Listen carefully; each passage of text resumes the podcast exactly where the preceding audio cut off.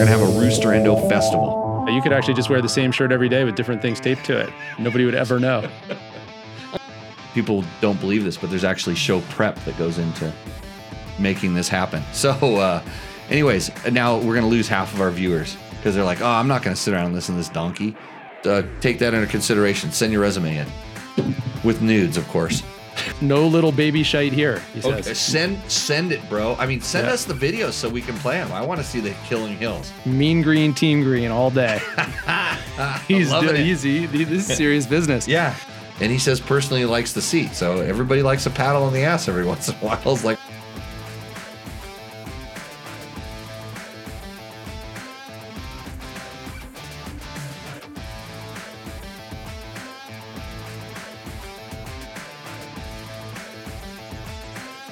Uh, still, Logan is not here. Although my uh, my guest host, uh, Pete Day, looks a little bit like Logan. You're at least as tall as Logan is going to be, or Logan might be taller. Okay, I don't I don't know Logan. I don't think I know Logan. You you you. He was the kid at the school okay. when you were here. He was the kid that was here a little bit in the morning, and then they had to go fix their truck. Their truck blew Oh, up yeah, on the yeah. other side of Yeah, town. They were- okay, cool. That's Logan. Logan uh, was uh, a little kid from around town. He's the first um, host, uh, co-host of Tech Talk Taco Tuesday. And what's really interesting is that uh, I, I had him on as a co-host because he didn't talk. He was literally he was literally one of those kids that just didn't talk. And I said, "What a perfect co-host!" and and I told him the job of the co-host, the guest, is to when when I reach for something to drink, that's when you start talking. Gotcha. okay, that's, good to know. that- that's the Yeah. Well, I can usually kind of set it up a little bit. I, you, if if you haven't watched old episodes of this show, if you want to watch something really funny, go back to like the in the twenties. I mean, the first one's ridiculous because I just showed up at a Mexican restaurant, set up a camera, yeah. and went live to the world. However that works. Now we're 213 episodes in, and uh. It's almost exactly the same, just completely different. So, uh, Pete, welcome to the show. Pete is from uh, Mosko Moto. Yep. Mosko Moto. I'm glad to be here. Thanks for the invite. And uh, I'm I'm interested to talk to Pete. I want to learn a little bit about his history because we've been bumping into e- others each other at events for a long, long time, and so far back that like we had to remind each other like how long ago it was when we first started uh, bumping into each other, and then.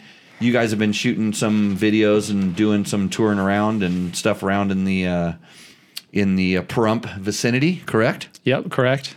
And we did took your class too, Okay, which is yep, amazing. That's right. Uh, I took the uh, Jimmy Lewis off road training. I'm going to list off all of my sponsors here in a second. Everybody's ready for that because that's the important part. This show would not be possible without a lot of our sponsors. But uh, so out here, got his got his trailer parked out here, and he's here on a Tuesday night. So if you're here on a Tuesday night, guess what? You're coming on the show.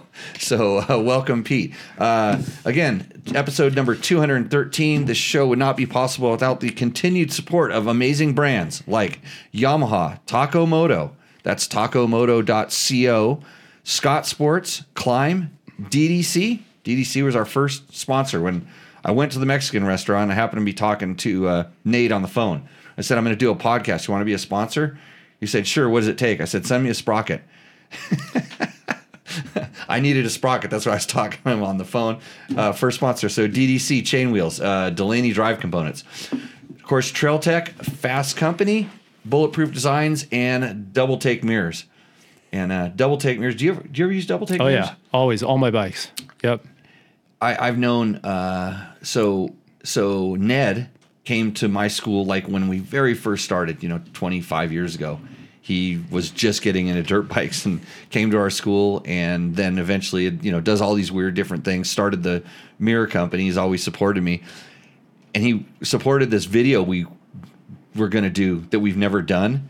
And so I just had to put him in as sponsor of the show. He's Ned's awesome. he's got he's he's he's on he's on a long term contract with this show until we get that video done. so anyhow, uh, welcome everybody on the Instagrams. You're on the show before the show show. So if you want to see how this show really works, you can go on Instagram and follow us. That's at Dirt Bike Test. um, everybody's telling me to check my email because they sent in Roost or Endos. Well, I'll tell you what, we're bringing it back. We we didn't completely cancel it. I just I put some Roost or Endos in the bank because we're to have a big show at Taco Moto. We're to have a Roost or Endo festival where maybe you can bring your bike and we can judge it there. We'll go through the pictures like we usually do. If you don't know what Roost or Endo is, I'm to explain it for Pete here. Uh, it's real simple. You send us a, a nice picture of your bike, and I like a nice picture because I want it to make me, you know, want to go riding. I want a nice picture of your bike, and then you tell us your make and model, which is kind of important because I can't just guess everything. And then you tell us what you did to it, and then we tell you whether that bike roosts or endos. that like it. See all the ones up on that that board up there. Yeah. Well, that, that so if they're on that end, they roost, and uh, that up in the top corner, that's a Husaberg 570. That's my uh, Yeah. Hus- that that one roosts. So far, we had to extend the board out, but then it goes all the way back to on this end. You see, there's some three wheelers, and there's like street bikes that are being ridden in the dirt, and uh, other bikes for various reasons. There's a lot of really trick KTM's down in that end that they were just bad photos. And they didn't make me feel like they looked like they were in somebody's garage. So uh, So that's endo. That's so an endo. Roost means you love the photo. Endo means no It- dice, it- or well, you love could, the bike. It, it could it, it's it's you are as, as valuable in this. Usually we'd have a producer in here and there'd be three people and we kind of argue a little bit. But right now it's just it's just me and you and then we at the end we just we tell them whether they roost or endo. And then the one that gives us the most pleasure gets a hundred bucks from Taco Moto. cool. Yeah. Okay. So Score. so it's a pretty cool pretty cool deal. Um, uh, excited to have Taco Moto sponsor that, but we're bringing it back. But if you just sent it to me in the last ten minutes, uh, you were late, and, and I, I didn't get it, and it can't be on the show because there's people don't believe this, but there's actually show prep that goes into making this happen. So, uh, anyways, now we're gonna lose half of our viewers because they're like, "Oh, I'm not gonna sit around and listen to this donkey because like I'm not gonna be in Rooster so, anyhow, uh, welcome everybody. I see. Um, do I want to increase my engagement from my Facebook group? Well, I don't know. I'm going to push on a button. No, I don't want to do that. Uh, that's going to do some other stuff. But I, if I put this in the chat, which I'm going to do right now, I'm going to put something in the chat. And if you go to that link that just popped up in the chat, you will be more engaged to my show according to our restreaming service. So uh, good on them. Let's see. Yo ma mama mama ha says Gronk VBS, which I used to. He has to remind me what that means every time. He's a Canadian. Canadians are generally pretty happy people, but this guy get, seems he can get angry every once in a while. so, Pete, uh, tell me how, because I'm getting thirsty. tell me how Mosko Moto got started and what caused it, where you came from. Okay, well, uh, the the business started. Uh, I was on a, a trip down to Central America. Actually, I was kind of on a trip of indeterminate length. Um, had left my last gig in manufacturing, and um, I took off for a couple of months, and I was gonna ride down to South America. And I was using soft luggage. I took soft luggage on that trip. I'd already made the kind of transition from the old school like aluminum boxes over to soft luggage because I wanted to do a lot of the trip off road and I had soft luggage, and you know I was using these bags, and I do a lot of other sports too, and I was kind of um, wondering why it seemed like the soft luggage was out there for um, uh, for motorsports was just kind of lagging behind what was available for pedal sports and for snow sports, you know, for backcountry skiing, for mountain biking. And uh, I was curious why. And so I started pulling that thread and doing some networking. And um, there's a company called Dakine. You familiar with Dakine? Right? Yep. Snowboarding. Um, yep, and they do a lot of windsurf um, stuff too. And um, they were based in Hood River, and so I kind of networked my way into the design department there and started to dialogue with the head designer, um, bag designer at Dakine, about um, you know what opportunities there might be to bring some of design, uh, like kind of outdoor product design experience and materials into the motorsport space, and why um, for 500 bucks in motorsports you left with something that looked like sort of a canoe bag from the 1980s, but 500 bucks in backpacking got you this sick backpack with all kinds of features and hydration and technical fabrics and hardware. And um, that started. That was really where the original idea for the business came from. Was that dialogue as I was traveling, communicating with him back at Dakine. Um, I ended up getting in a horrendous wreck on that trip in the Mosquito Coast, which is Oh. where our name comes from, Mosko Okay. um, and had to kind of return early. And that was when we um, started making our first prototypes for the business. And we designed a set of panniers that connected. You know, the original concept was like instead of uh, kind of just soft luggage like a saddlebag Yep. that hangs off the side of the bike, let's make something like a frame pack that clicks on the side of a bike. So you get some of the advantages of hard luggage, comes on and off the bike super easy and doesn't flop flop around while you're riding. Right. But then you get the benefits of soft luggage that you can crash on it again and again without damaging it, and um, you're a lot less likely to break your leg. And uh, that was the kind of seed with which we started the business. Um, right. It, and it, it's interesting because in g- growing up and doing a lot of the stuff that that I did, um, I was dual sport dual sporting before it was called dual sporting, and evidently evidently I was riding adventure bikes before they were called adventure bikes. It was Yeah. just ding dongs riding GSs out in the dirt. Yeah. You know, that's kind of where where it sort of started with with me. But I had an old XT600 that I go do multi day camping trips off of, and I don't even know where it, I took some stuff that I got at Cycle World magazine. Just some, it was like it was two backpacks with straps connecting that you laid over the top of your seat. And if my muffler didn't melt it, then my chain grabbed it. And if, if it didn't do that, it flopped in and grabbed the tire. And there was nothing good. But then there was the hard luggage, like the Touratech stuff that I was familiar with. Well, BMW always, you could always order the cases. And when, and that's what they were, they were literally cases. Yep. and when the bikes would come to the magazine, they were always decked out with the, the A level stuff on them um, from BMW, you know, their stuff. Uh, it lasted about a half an hour of Jimmy riding, you know, with my stuff in it. And but I started learning how I could like strap them so they wouldn't flex down and break because they were kind of plasticky. They weren't Yeah, really sure. they weren't really aluminum ones. And then I was lucky enough to get um, onto some Touratech hard ones. But then, like you said, I'm a dirt bike guy. I will do stupid stuff with my feet. You know, I'll dab and my foot goes back, and you don't want your Sure. foot to hit hard luggage. So Yeah.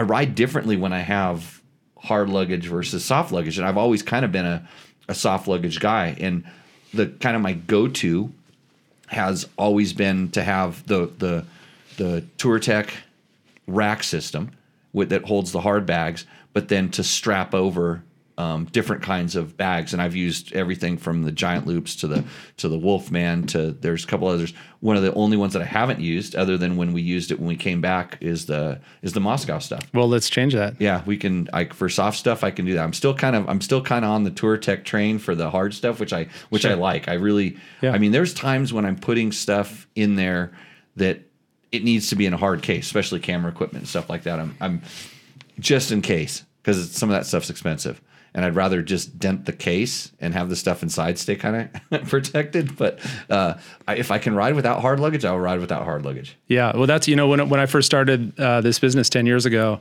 probably the number one question I get in the booth is you know what how does this compare to hard luggage or why would I choose this versus hard luggage? We almost never get that question anymore. That never comes up. Right. Nobody ever asks that anymore. Now it's just uh, what brand of soft luggage should I get? Mm-hmm. You know, and they're comparing us to some of our competitors, and that's the conversation we're having. But in the beginning, everybody had hard boxes. I mean, there was soft luggage around, but like It was horrible. yeah, Yeah, I mean, in the old old days, it got Yeah. it's got better. It's Everybody- improved. Everybody's Yeah. evolving and doing different Yeah. things, but and this is this is something I was going to ask you about. So, so I, I when, when you first started, did you guys did some kind of a uh, uh, uh, crowdsourcing or something like that, or Yeah. or because I remember some people I was at a show and they were over talking to you or something. And they come over and, and I wasn't sure what you guys. Oh, what, are- what are you doing over there? And they go, well, they're they're designing or developing like bags.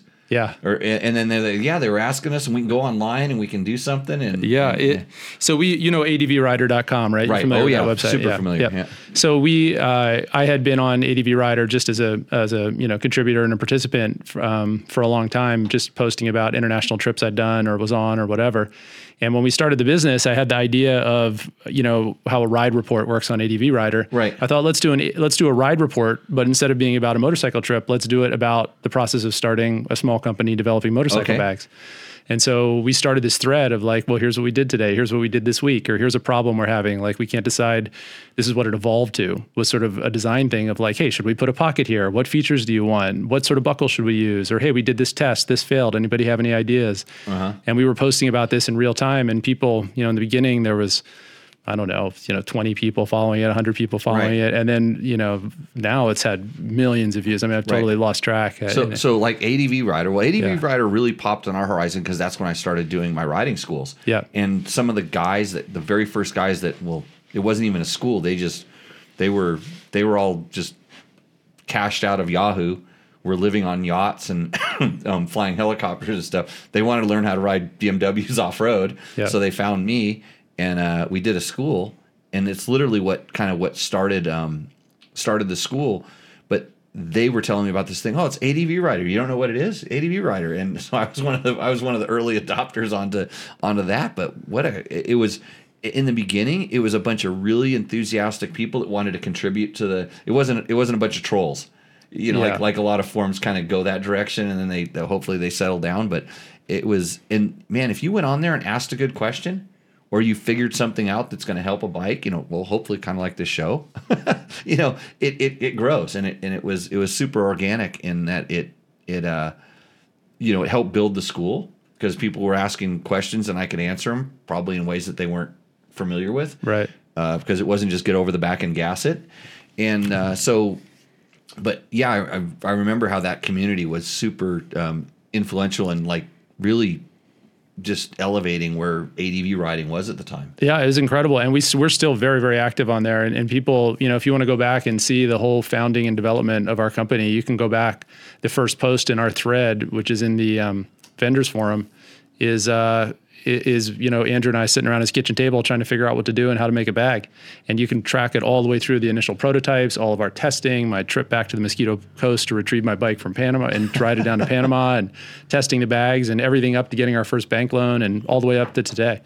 So Oh, interesting. Okay, yeah. so that's just if you went on ADV Rider and searched Mosko Moto. Yeah, it's called uh, our thread is called Mosko Moto soft bags. I think for adventure and dual sport. But yeah, you put in Mosko Moto ADV rider into Google, and it'll probably pop up at the top of the results. and and that and that's the that's what you named the the the thread right at the beginning. Yeah. it's it's stayed that way ever since. Yeah, I don't think we've changed it. We might have changed the title just a little bit when we added apparel. I can't I can't remember exactly, but it's, yeah. Yeah. it's pretty much the same original title. Huh, crazy. Yeah, And uh, and then and then that has gone well. Bags have gone well. bags have gone well. Yeah. And and then now you guys are into doing gear as well. yeah, doing riding apparel. Uh, Yep. This show brought to you by Klim, by the way. Yeah. Hey, we're buddies with Klim. I talked to I talked to my buddy at Klim, Mark and Cart today. I yeah, know, I this got a lot. Of, I got a lot of friends on your sponsor list. Yeah, I joke because it, you know we I have I have partners and sponsors and stuff for this show, but they know you know when when they know when I do this kind of stuff, I want to have the freedom to have you know whoever I'd like to have on the show because you have an interesting story. I want to learn something. I hope my guests want to learn something,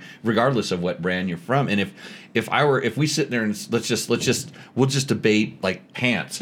Well, I can tell you everything about the Klim pants. And then you can tell me everything about Mosko pants, and then they can decide what they want. For That- sure. that's the way Yeah. that's the way I like to see it because good or bad that's for you to decide it's not for like an in my world an editorial person to tell you good or bad they should describe it and then you know maybe uh, you know with studs sticking out of it and and super tight pants with uh, with uh, no venting maybe that's for somebody yeah, and we, you know, you go to Klim's site, you'll see Mosko bags and some of their imagery. You go to our site, you'll see Klim helmets and gloves and all kinds of Klim stuff in our Yeah. imagery. We're we're friendly competitors and um, we get along well. Yeah, cool. So everybody on the uh, on the Instagrams, I'm gonna I'm gonna send you guys down the road right now.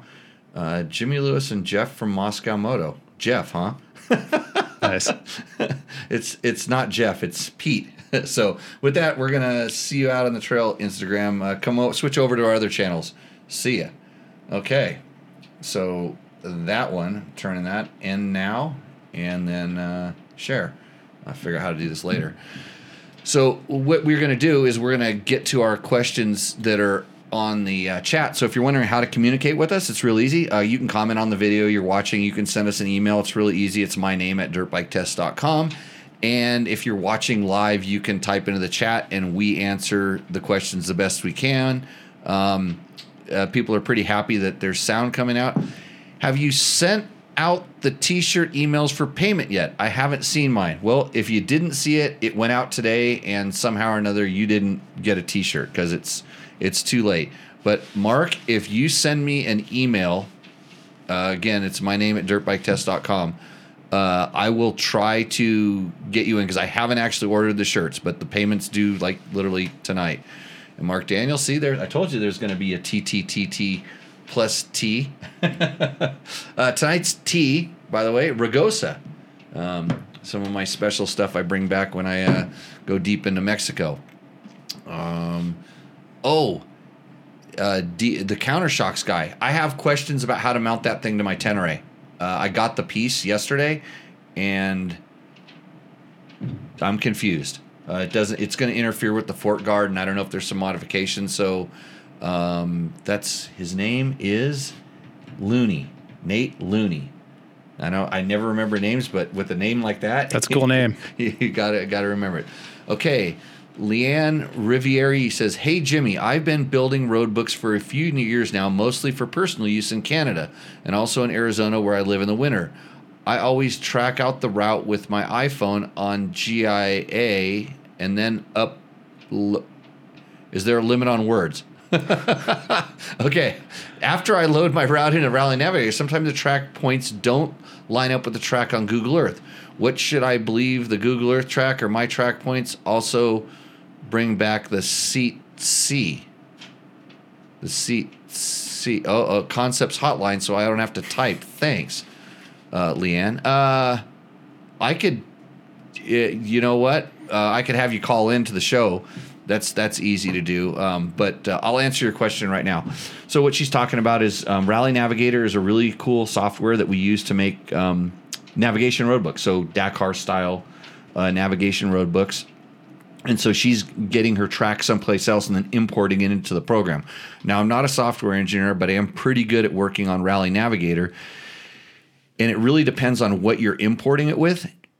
And what you're talking about is an, an accuracy or a discrepancy between the what your GPS unit is seeing and what Rally Navigator is is seeing. And sometimes I've seen the I've seen the accuracy on the the phones especially be really bad. I've seen it be really good and I've seen it be really bad just based on where it's at or how it's uh, you know what file it's recording in because the when it gets really bad is on some programs the the waypoints according to Google Earth go underground. So it the altitude information is weird and it goes underground and Google Earth says, "Well, you can't be underground, so we're going to el- eliminate that one." So so that and then so it just drops points out.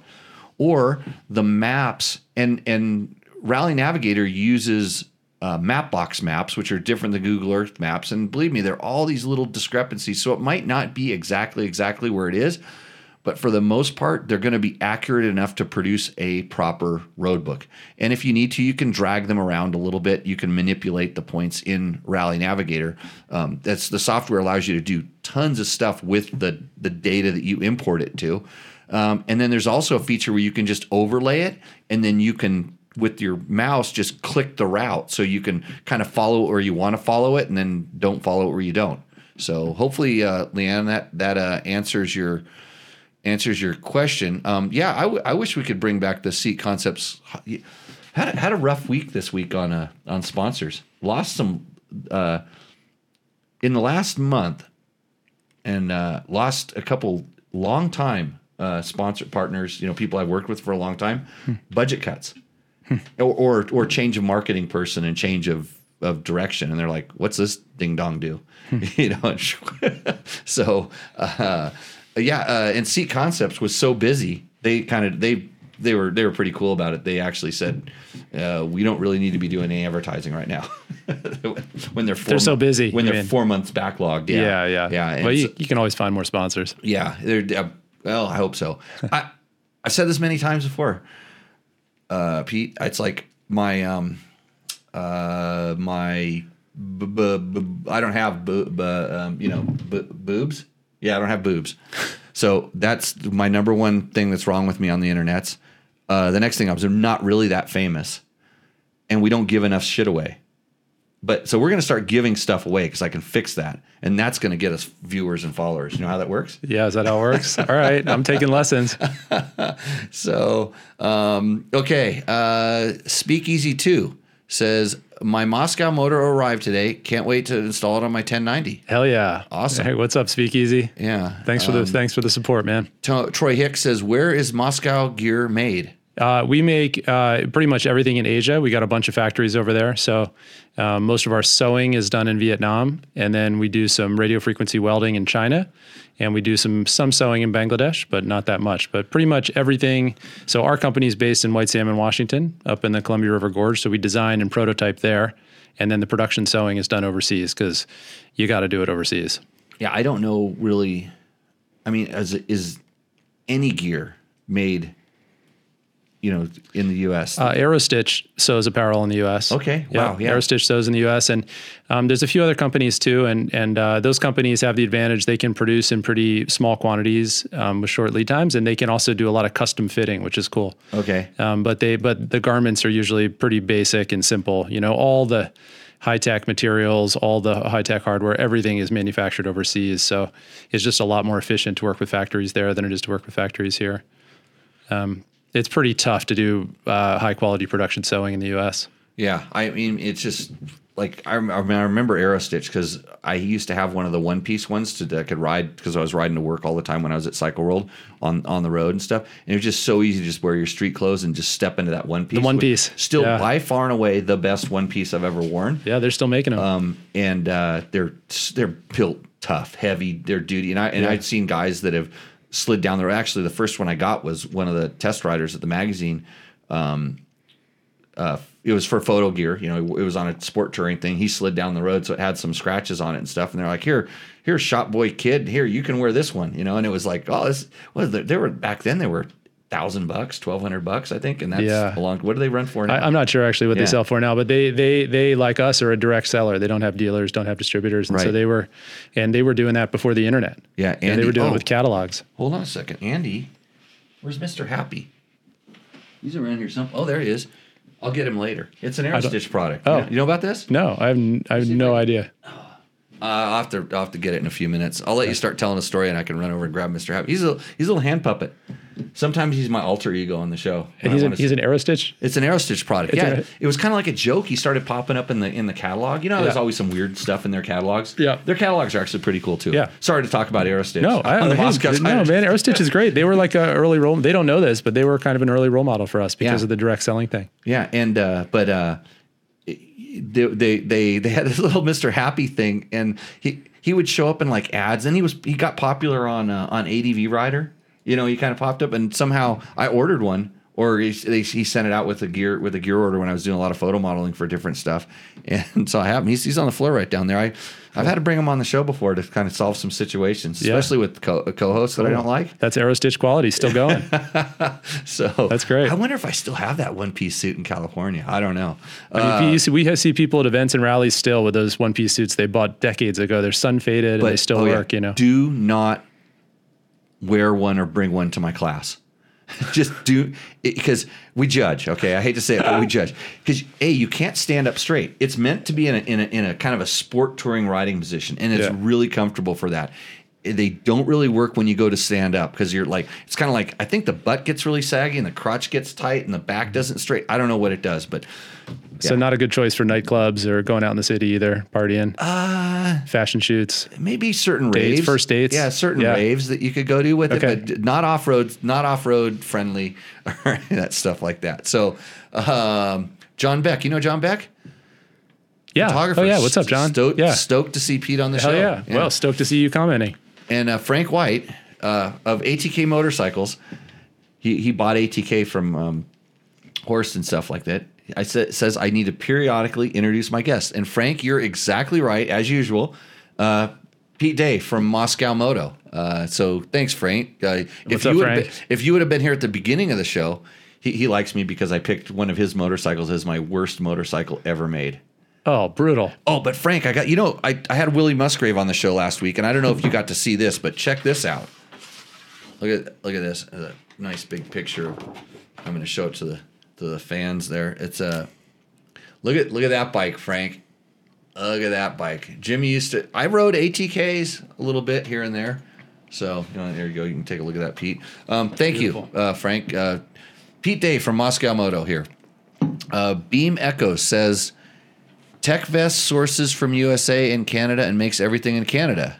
Was just looking those guys up. Okay. So, and Dan W5ZT says, look for a weird hat company as a sponsor. Jimmy? Okay. A weird hat company. I, I would like outside of the industry sponsors. That's I'd like to go non uh, non industry. I, I want to talk to you about that too. Uh, about about about your uh, marketing stuff. I'm going to make a get a pen here and try to write some of this stuff down. Sure. Anyways, uh, again, thanks to Double Take Mirrors, Bulletproof Designs, Trail Tech, and Fast Company. Uh, do you ever run Fast Company Flex handlebars? Oh, I have those. You yeah. have those? In fact, the guys at Taco Moto put them on. Okay, yeah, it's it, they're they're really really good. Um, Yeah. I friends friends of mine, friends of the show. Uh, I was talking to Cole the other day because his kid is uh, uh, on the on the fast path to become a professional motocross racer. So we talk about mini bat mini bike dad life all the time. That's who I was talking to when when you were pulled up the other day. Oh, cool. Yeah. so anyhow, uh, Fasst Company Flexx handle, and if you think they're good on a motorcycle, you got to try them on a mountain bike. You know, you know how mountain bikes are just just jar your wrists. I have Yeah. really bad wrists.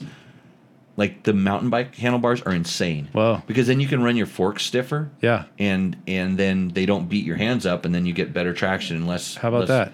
Yeah. Float, floating around and stuff like Yeah. that. So Cool.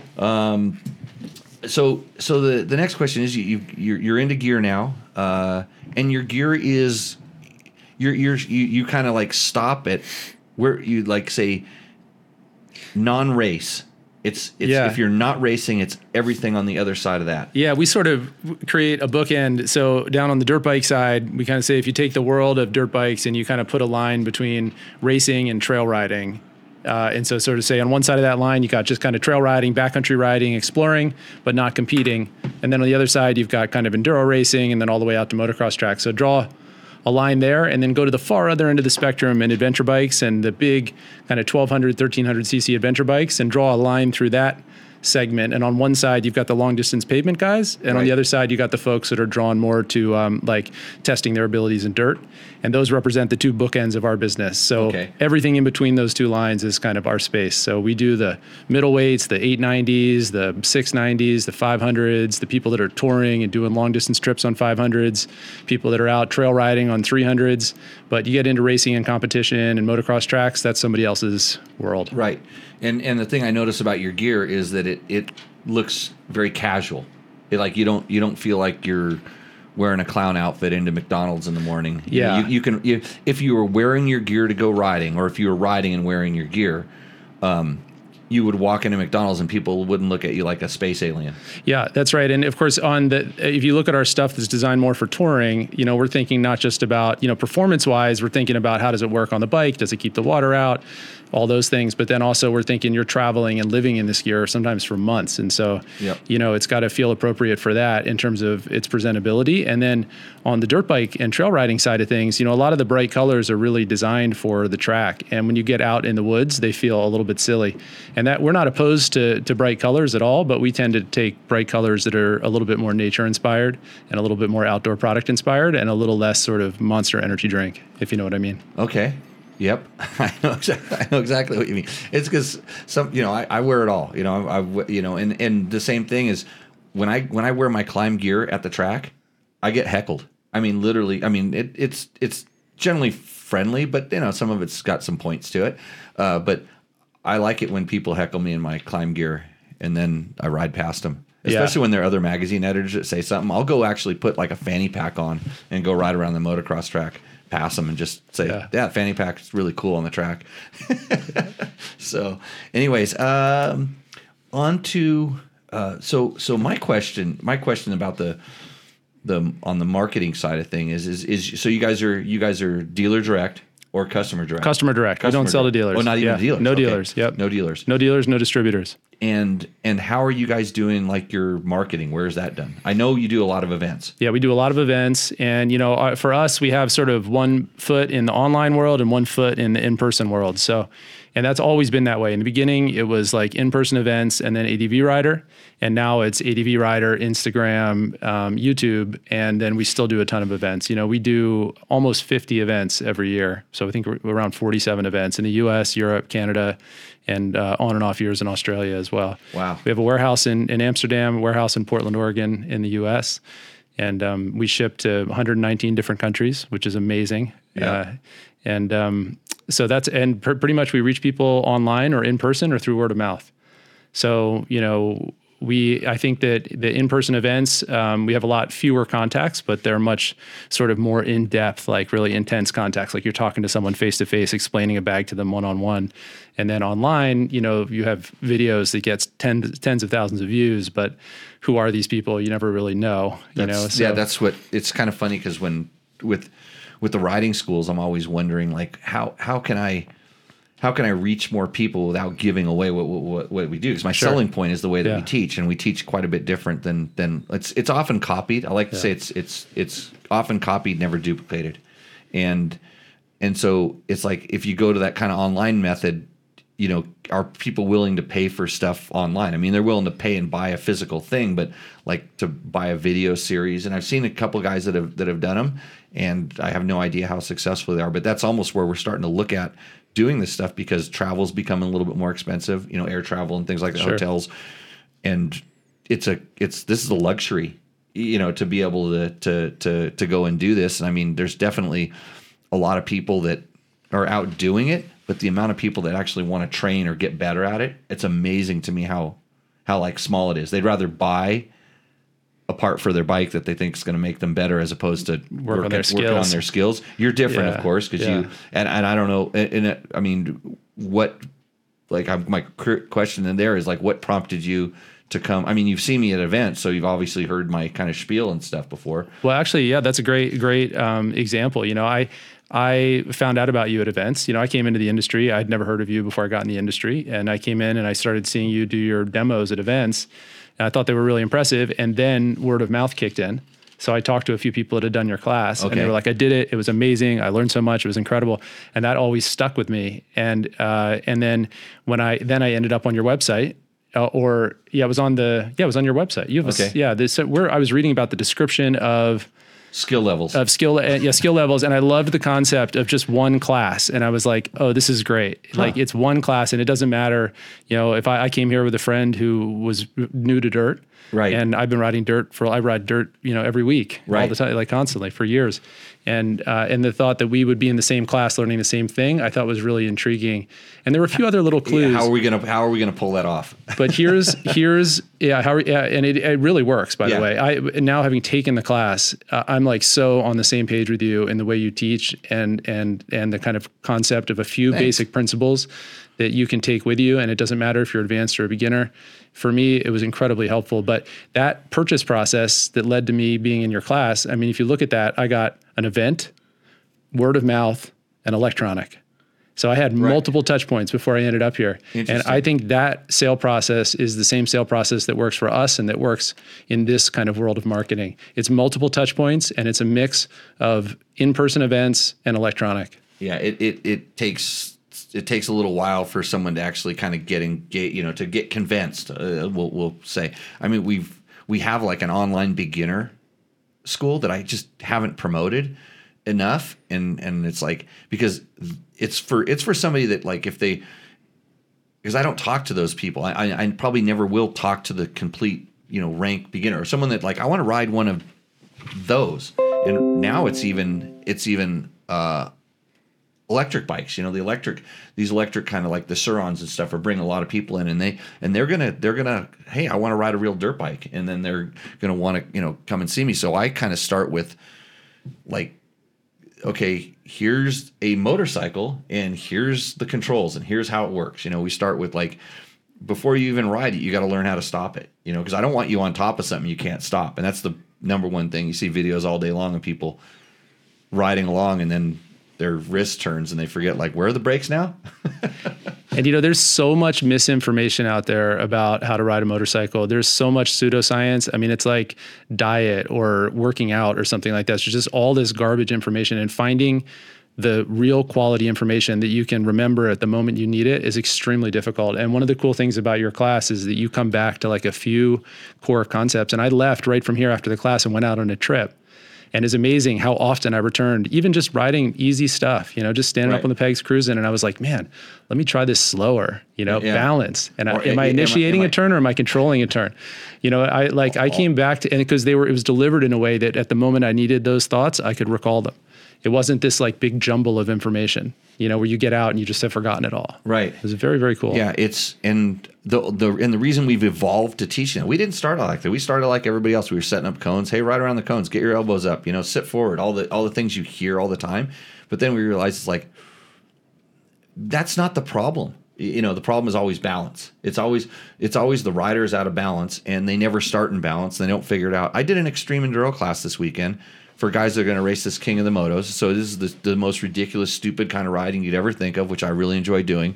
Some people say it looks like you push your bike a lot, and it's like, yeah, if I was a better rider, I wouldn't, but at least I know what I can do, you know. Uh, but we did an extreme enduro class on a flat dirt road, a flat, little bit sandy, but just a big flat dirt road. We did three hours of quote techniques you need to make an extreme enduro easier for you. What do you think they were? Balance, and Yeah, traction. traction. Yeah. Yeah.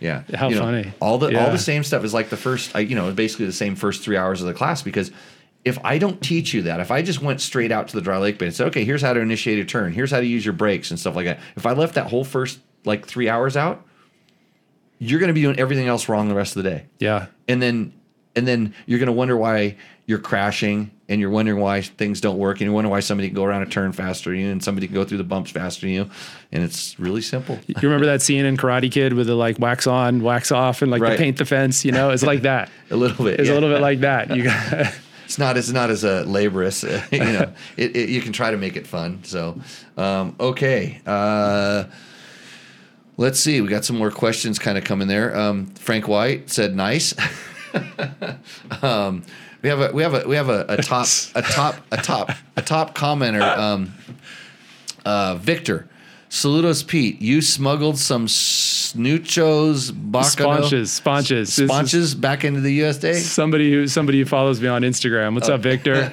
That's cool, man. Yeah, so I did a I did a little review. You know, in Mexico when you go to the gas stations, like in Baja, And there's just Victor's a Victor's a world class beaner, and I can say that because I'm a co-beaner with Right him. on. Right? But uh, he's he's a good good uh, good fan of the show. So there's two, you know, they have these incredible snack arrays when you go to the gas Oh, station, yeah. all these bright, crazy snacks. And there's two that look really similar. They're like little cookies and they have marshmallow poofs on them. And one of them has a little dab of jam and the other doesn't, but they're like same color and everything. And so I did a, A review. online review comparing the two between Arco Iris, which is one of them, and Sponge is the other.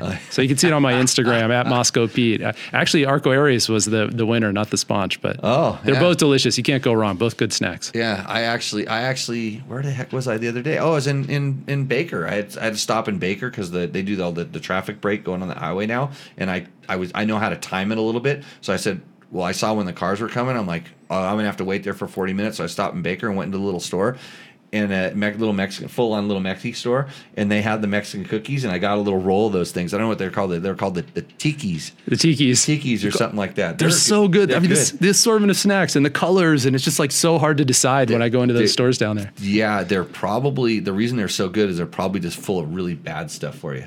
Yeah. So that's uh, I feel like I always gain weight. um, easier to do this in a ballistic aerostit ballistic a bas bas basilisk A basilisk. basilisk versus aerostitch. No, and uh, What do we got? he's got a he's got a link. Um, I can click Oh. on the I can click on the link. I wonder if I can. ah, yeah, definitely easier in a basilisk. Yeah. You'll be a lot less hot.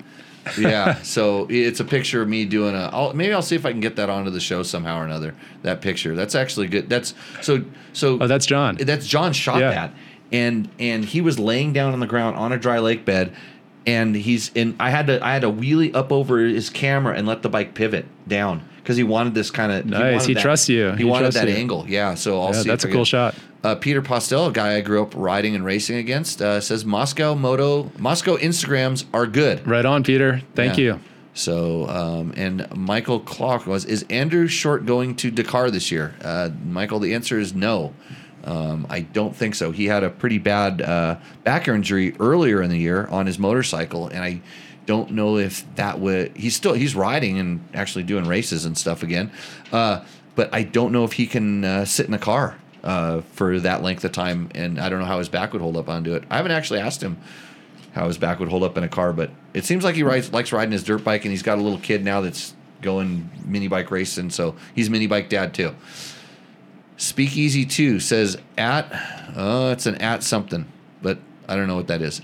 Uh, Peter Presto, Jimmy, you're one finger on the bike for balance. Haven't forgotten that. One more than one figure of energy, you're using too much. You need to ha- come back for a refresher, Peter. I've seen I've seen videos of you riding, and I want to I want to use a couple of them for like how not to on some videos I'm going to work on. So just remember that.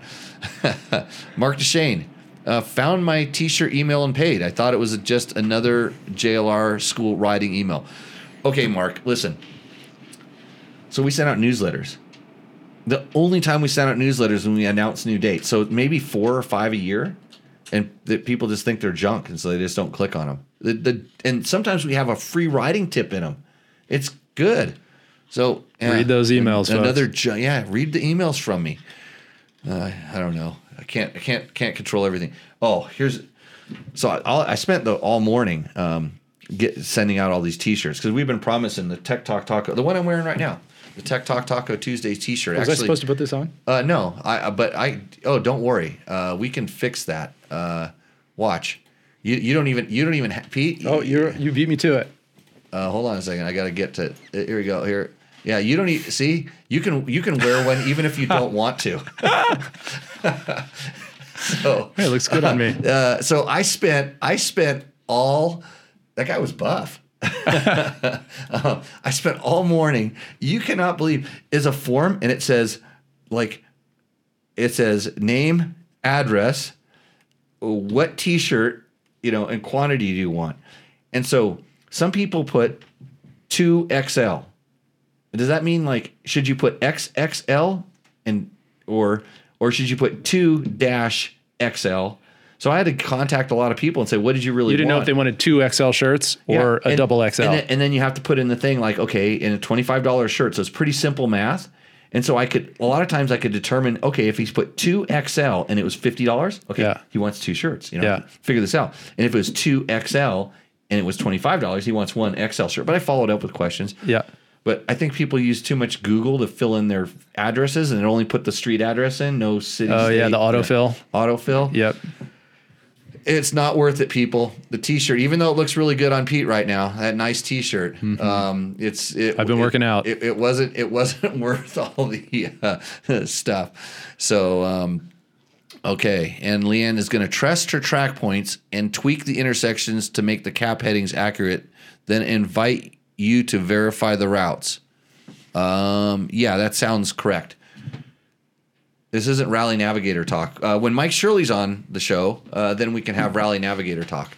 So he'll be back pretty soon. He's gonna he's gonna come down and do some rally riding with us here in the near future. So um, good on that. So we've answered all the questions. Uh, so we're gonna go to the other questions. Where are we at on the? We're got fifteen. We got we can knock off fifteen minutes of questions. So we'll start with the the Utah Desert Racer one. There it gives me a chance to have a little sip of tequila here. By the way, uh, Ragosa again for those that weren't earlier on the show. Frank, uh, this is my Ragosa uh, Reposado tequila. I'm going to introduce it too, uh, as long uh, uh, along with my uh, tonight's guest, Pete Day from Mosko Moto.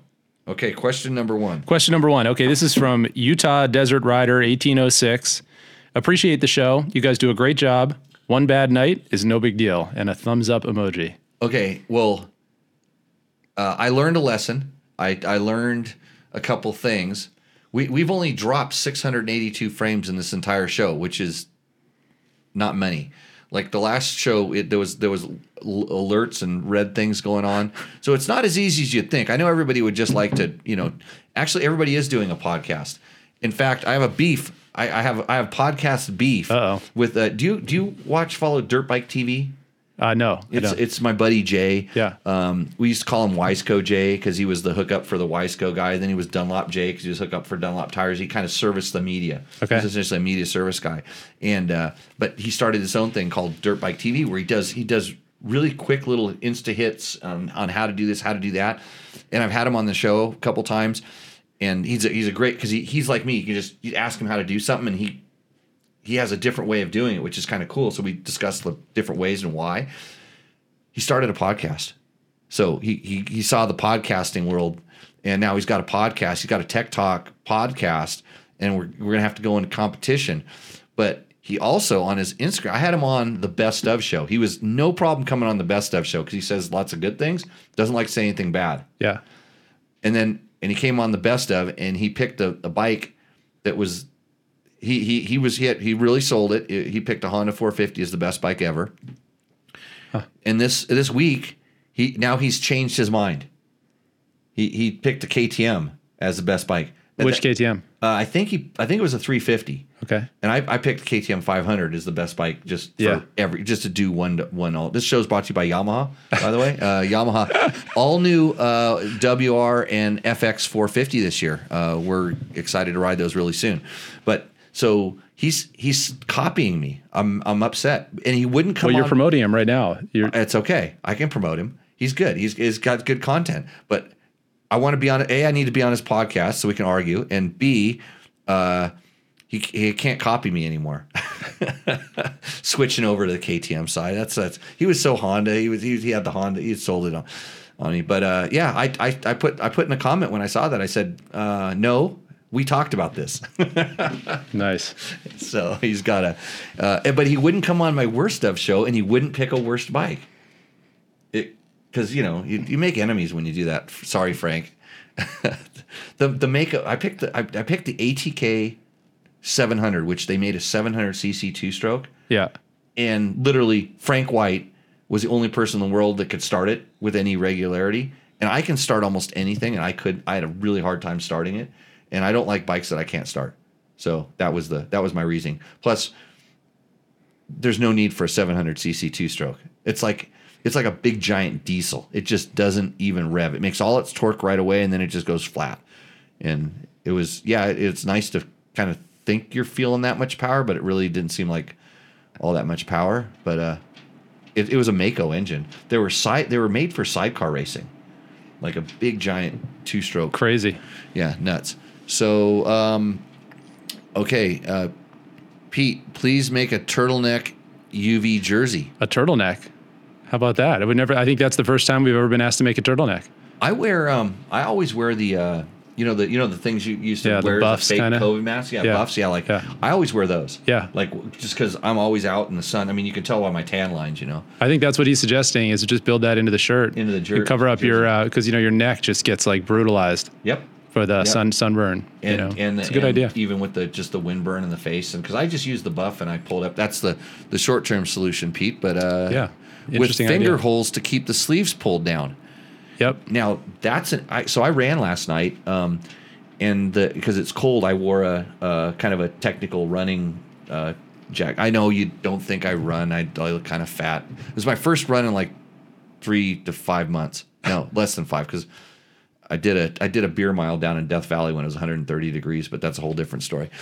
Um, yeah, but that so that bothers me like in in riding because Having having the finger holes bothers finger you. hole. Yeah. Why?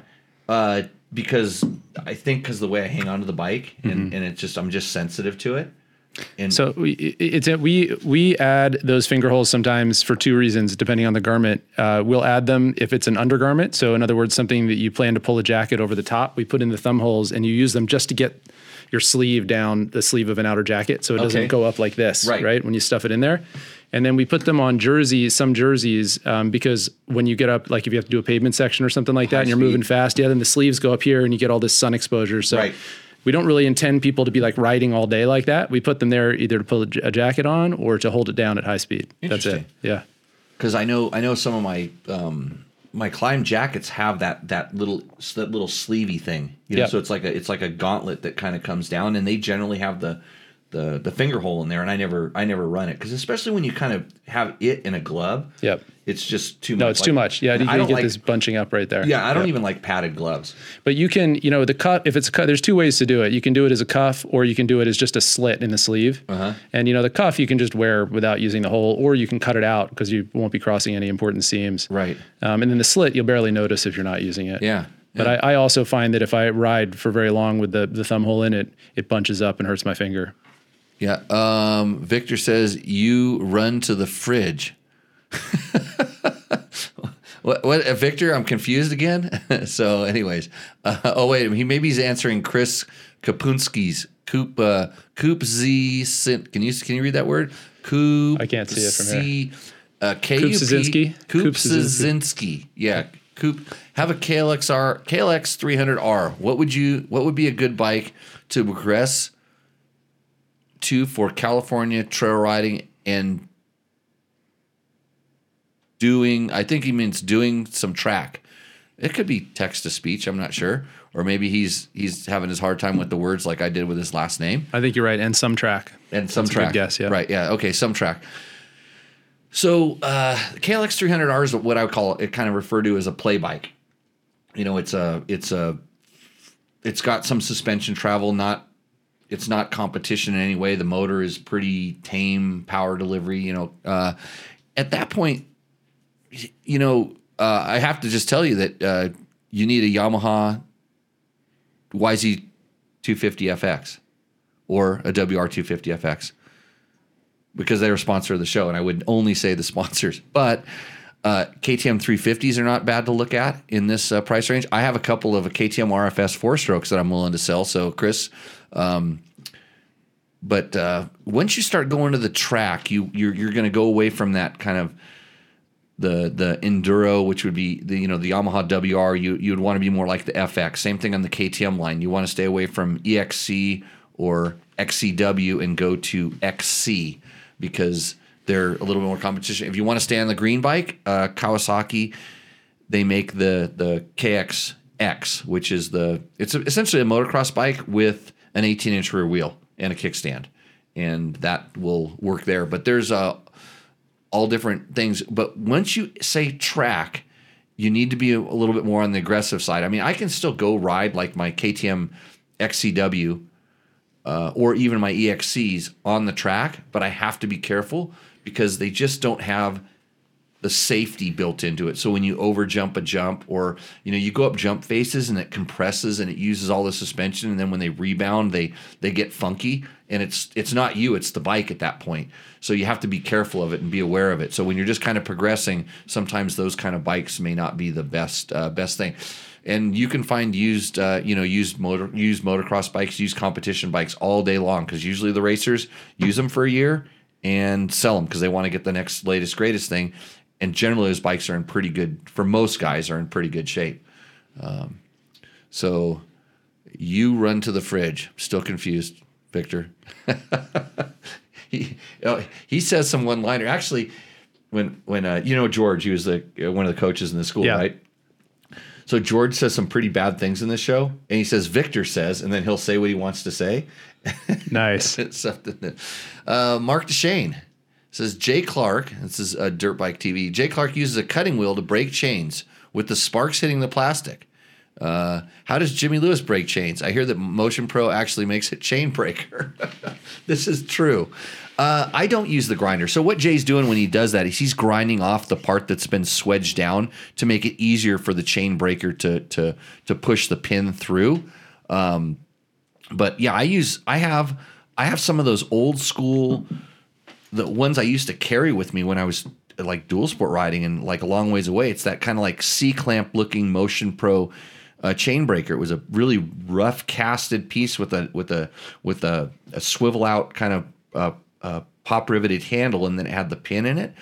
I have the little tiny ones. Have you ever seen those little teeny tiny ones that just like they're a little metal cube that you can you you you can break a chain with? It's a chain breaker? Yeah, it's a chain breaker that's this big. Really? It's a bolt with a pin in it, and it, it, it slides in. It only pushes it a little bit at a time. Oh, huh. But you can get it through. gotta check it's that out. Really tiny when you're really trying to pack tight. And then in my shop, I have a really nice big Motion Pro uh, chain breaker as well. And uh, and and since I use it a lot, I do have the Motion Pro one. If I weren't using it a lot, I'd go to Rocky Mountain MCA TV. Uh, by the way, if you're going to Rocky Mountain MT, MCA TV, click through the link on Dirt Bike Test. We get a little cut of that, and uh, you'll help make my Christmas a little merrier. Uh, you'll pay for the producer I don't have. That's what you'll do.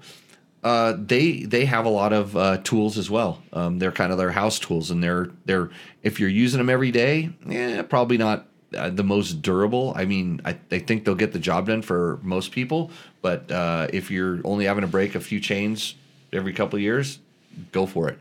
Um, so check out those things. So I actually, yeah, I don't, I, I wouldn't mind the sparks hitting the plastic. In fact, I probably should do some Instagram videos with like shooting sparks at myself, like you know, but wear glasses for safety, right? Wear Scott goggles. See how I just pulled Nice, that was good. Sponsor plugs. Yeah, I wear my uh, Scott goggles when I do my grinding. I should just wear them on the show because actually, look at the, have you, the amplified lens. Look at the, the color differential in that. Yeah, that's something. If if if you're riding like out here in the in the uh, in the uh, summer when because we have a lot of white dirt and a lot of, it's just really hard on the eyes. Those are that's some insane thing. And then in the winter, I wear their uh, their polarized, the um, the uh, light sensitive ones. For uh, for skiing or for No, for no, for for riding. Okay. Yeah, because I'm I'm a because you're probably mostly you're not a goggle guy. Uh, I wear goggles. Yeah, I mean, I well, I trail ride too. Okay. you know, uh, but I have um, yeah, I have clears for the woods, and then yeah, I've got some Oakleys for the. Yeah, so I do light. I do light sensitive um, in the winter just because it's not the harsh sun isn't that harsh, but when the sun's harsh, those things are amazing. Cool. It's like your eyes. I got to check those out. It's like your eyes are going to bed.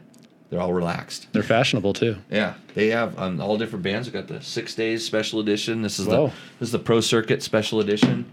Doesn't Um, doesn't your co-host gets a free set of goggles, right? Wasn't that part of the sponsorship deal? With, Uh, you never know. We might be able to arrange something. I'm like, I'm like, I don't even have a re- brand new pair right now. I might need to talk to him about that. Actually, I, that's what I'm gonna do. I'm gonna make this show better by giving stuff away. But I thought I should give it to the to the people that are yeah, watching. you don't want more co-hosts. You want more more audience. no, I do want more co-hosts. Um, uh, driving squirrely says Chris. That's that's uh, that's why it was the texting. Don't text and drive. You're gonna run into a stupid motorcycle people. Or if you're ever driving around this town at night, everybody likes to walk on the street. Hmm. Like people are getting hit left and right around you. You really got to pay attention. People walk in Pahrump. There's a lot of pedestrians.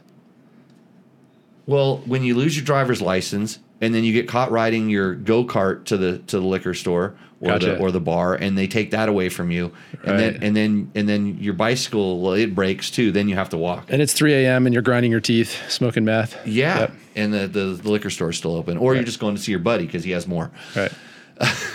You've learned a little bit about Pahrump very quickly. Valley of the Dirt people, we like to say out here. Oh, I like and- that. And I say that That's good. I say it affectionately. Yeah. I, I I am a dirt person. I like I like it out here. That's good. I can ride my dirt bike down the street legally to get to off road riding. That's actually fairly good when it's not bone dry. But we did get some sprinkles today. Yeah, I And- saw that. And Yep. the mountain bike riding. How was yeah, that? it was great. It was amazing. Yeah, Yeah. thank you. Yeah, Yeah. yeah, and what a great place for a training school too, with the lake bed and the dunes and the gravel. Right. got kind of a little bit of everything. Yeah. Um, oh, Gronk has uh, dibs on the RFS bike. Send the offer, buddy. Um, I'm, I'm, I'll, I'll make you a package deal. I'll figure it out. I can get him all the way up to Washington too. I think. You going back up there? Yeah, I know a way to get him to Portland in spring. Yeah, I, I know. a way to- well, they're they're frozen in. You know they. You know. You, you know. Do, do you know that that in Canada everybody lives underground? That during the winter they all live underground. Oh, is I- that what happens up there? I yeah, always they- wondered that. They that's why they, they have little beady eyes, and that's why they're really happy because when they actually when you get to see them when they come out, Yeah. they're, they're they're outside and they get to see the and sun. the It pale makes- skin, and yeah, make- that all makes sense. It now. makes them happy. Yeah. But yeah, he's a Canadian, but I think he's a big guy and he probably wants to beat me up lumberjack size. You know? Do you know Raddick? Yeah. Oh yeah, yeah. Raddick's another Canadian. Yeah. I think he's he he tries Right. to not live underground that much. Right. He rides an 890 like a dirt bike. Right, he's got a problem. He tries to get me to go riding with him, and I'm like, Raddick, uh, that's not what that's for. That's so funny. I, I've had similar thoughts. Uh, yeah, I'm like, wow, man. But God, it's cool what they do. I'm glad somebody does it. he's he's big. You know, there, there's guy like Pol Tarrés. You know, on the does all the Tenere stuff, and and uh, and Raddick is you know not not a, no, Pol Tarrés is a world class trials rider before he started doing all of the stuff on the. But he's a he's a giant. I don't know how he rode a tri- how to rode a trials bike. Such a big dude, but uh, that that stuff's it's for stunts, and I can do it. But remember that you're only seeing the highlight reels. Have you seen uh, this guy Matt Spears on uh, YouTube and um, Instagram with his his gold Honda Goldwing that he's taken? He's riding on Slick Rock and mo- like up Hell's Gate and No, people have told me about this. I like Yeah. like I I, I don't uh, spend as much time trolling the internet as I guess I'm supposed to. Matt Spear Matt Spears is his name, and he's Okay. he's a he's a really talented rider. But he gets on you know Goldwing, big Goldwing. The thing is just destroyed, and he rides it up stuff that you can't believe. I think I saw it reposted on some sort of a motocross forum. Does he have one where he's carrying a motorcycle on the back of it or something? Uh, I think so. Yeah, I think there's one where he's got a dirt bike on the back, and he's got a, a Hayabusa uh, sp- sport bike too. He takes out in the Oh. sand dunes and stuff. It's amazing. It's really cool. It's neat. Yeah, find him on Instagram or YouTube or Okay. whatever. Okay. Uh, NS Zug is N Zuzugi or whatever. What is a large frame motorcycle like my 05 KTM uh, 525 MXC? I like that bike because the frame seems larger than other bikes. What, what's funny, um, interesting to bring that up is is those older KTM's were very uh, stretched out, very roomy. Uh, for a guy like me, they were almost too too roomy, and I had to bring uh, the kind of the, the bars in a little bit closer. And I didn't mind kind of the, the the foot pegs, but if I ever went to a tall seat in one of those bikes, then then it really stretched out, and I could never get it. But you know, I hate to say it, but um, I don't think you're going to find anything that's that's that's that roomy in the in the frame. But I will tell you that when we just did our 450 comparison, uh, a few of our larger, taller riders went and bought Kawasaki's. Don't know why, but they did. And these guys had raced Kawasaki's back in the day, and Kawasaki's in the a long time ago used to be a more roomy bike. I didn't notice it so much, but they obviously found something that they that they liked. And Kawasaki does stock allow you to lower the frame, lower the foot pegs um, on the frame. So you just there's a separate mounting that you can lower them down. I think it's five forward and ten down, which is weird because I don't think they should be going forward but uh, that's the way that they that, that's the way that they make it work. But uh, yeah, uh, maybe you know see if you can get a test ride on one of those things. Um, and then John Beck, low tech sometimes has its advantages. That Pix was shot with a 1930s tech that doesn't require batteries, and I still like my LC4. nice. So old um, school. Yeah, he's put the link up in the uh, in the chat to that to that photo also. So cool. Thanks, John. And um, let's see. Uh, Leanna Riviere says, I'll co host if you want. 47 years of riding enduro, six days in rally, also from Canada, and my eyes are open currently in Arizona, so willing to travel. Okay. Uh, we'll uh, take that into consideration. Send your resume in with nudes, of course. oh my, that's going straight to the HR department. Yeah, I'm not going to work there tomorrow, so it'll go. It'll get lost in the in, inbox. Okay, what do we do? We get to yeah, ready? Other? Yeah, we got a whole bunch okay. of questions here. That let's, was just number one. Oh, you know what? Let's do. Let's uh, let's take a let's take a quick little uh, quick little break, and uh, and uh, then we'll get to the second half of questions. So if you have your questions, um, oh, Gronk says the Kove 450 rally is very tall and roomy, and I totally agree with that. That that is true. Um, I forgot to mention that. And it, it, and it it's a great adventure bike with some Mosko Moto bags on it. And nice. I know this for a fact. So enjoy the ad break. The defending champion. Okay. The all new Yamaha YZ450F. Uh, three minutes. Okay, cool. You happy? Is it going well? Oh yeah, it's going okay, perfect. Good. Yeah, good. And you can interrupt anytime you want. Yeah, cool. And say mean and bad things. Talk about boobs and nudes.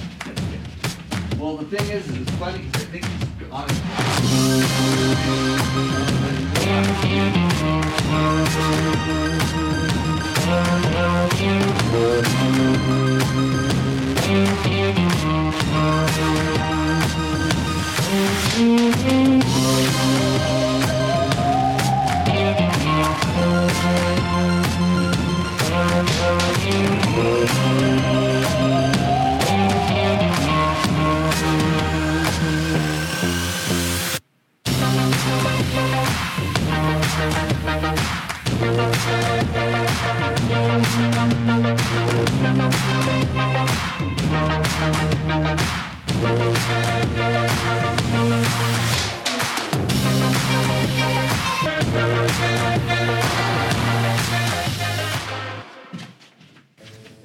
What's up, Moto Buddies? Mike here from Taco Moto Co. What is the Taco Touch? It's the best service in the industry. Virtually 24 7 tech support via email or text. And it's like having a dirt bike doctor on call every day of the year, helping you fix your bike or recommend parts or setups for you.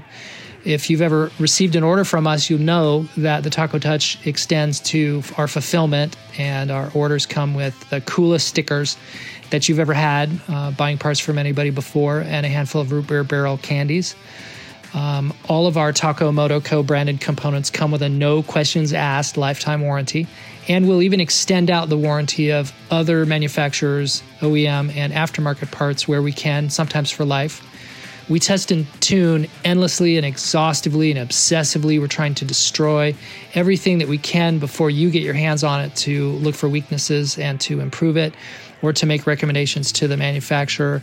And if it's something that doesn't uh, meet grade, then we don't offer it on the store. Everything that we carry is something that we have personally used, tested, and ridden and raced and knows meets the, the high taco touch demanding standard.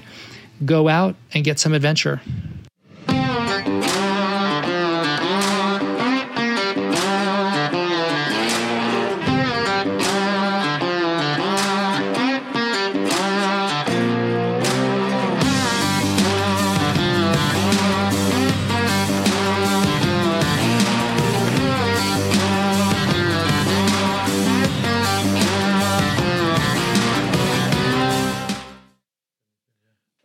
Okay, welcome back to the show.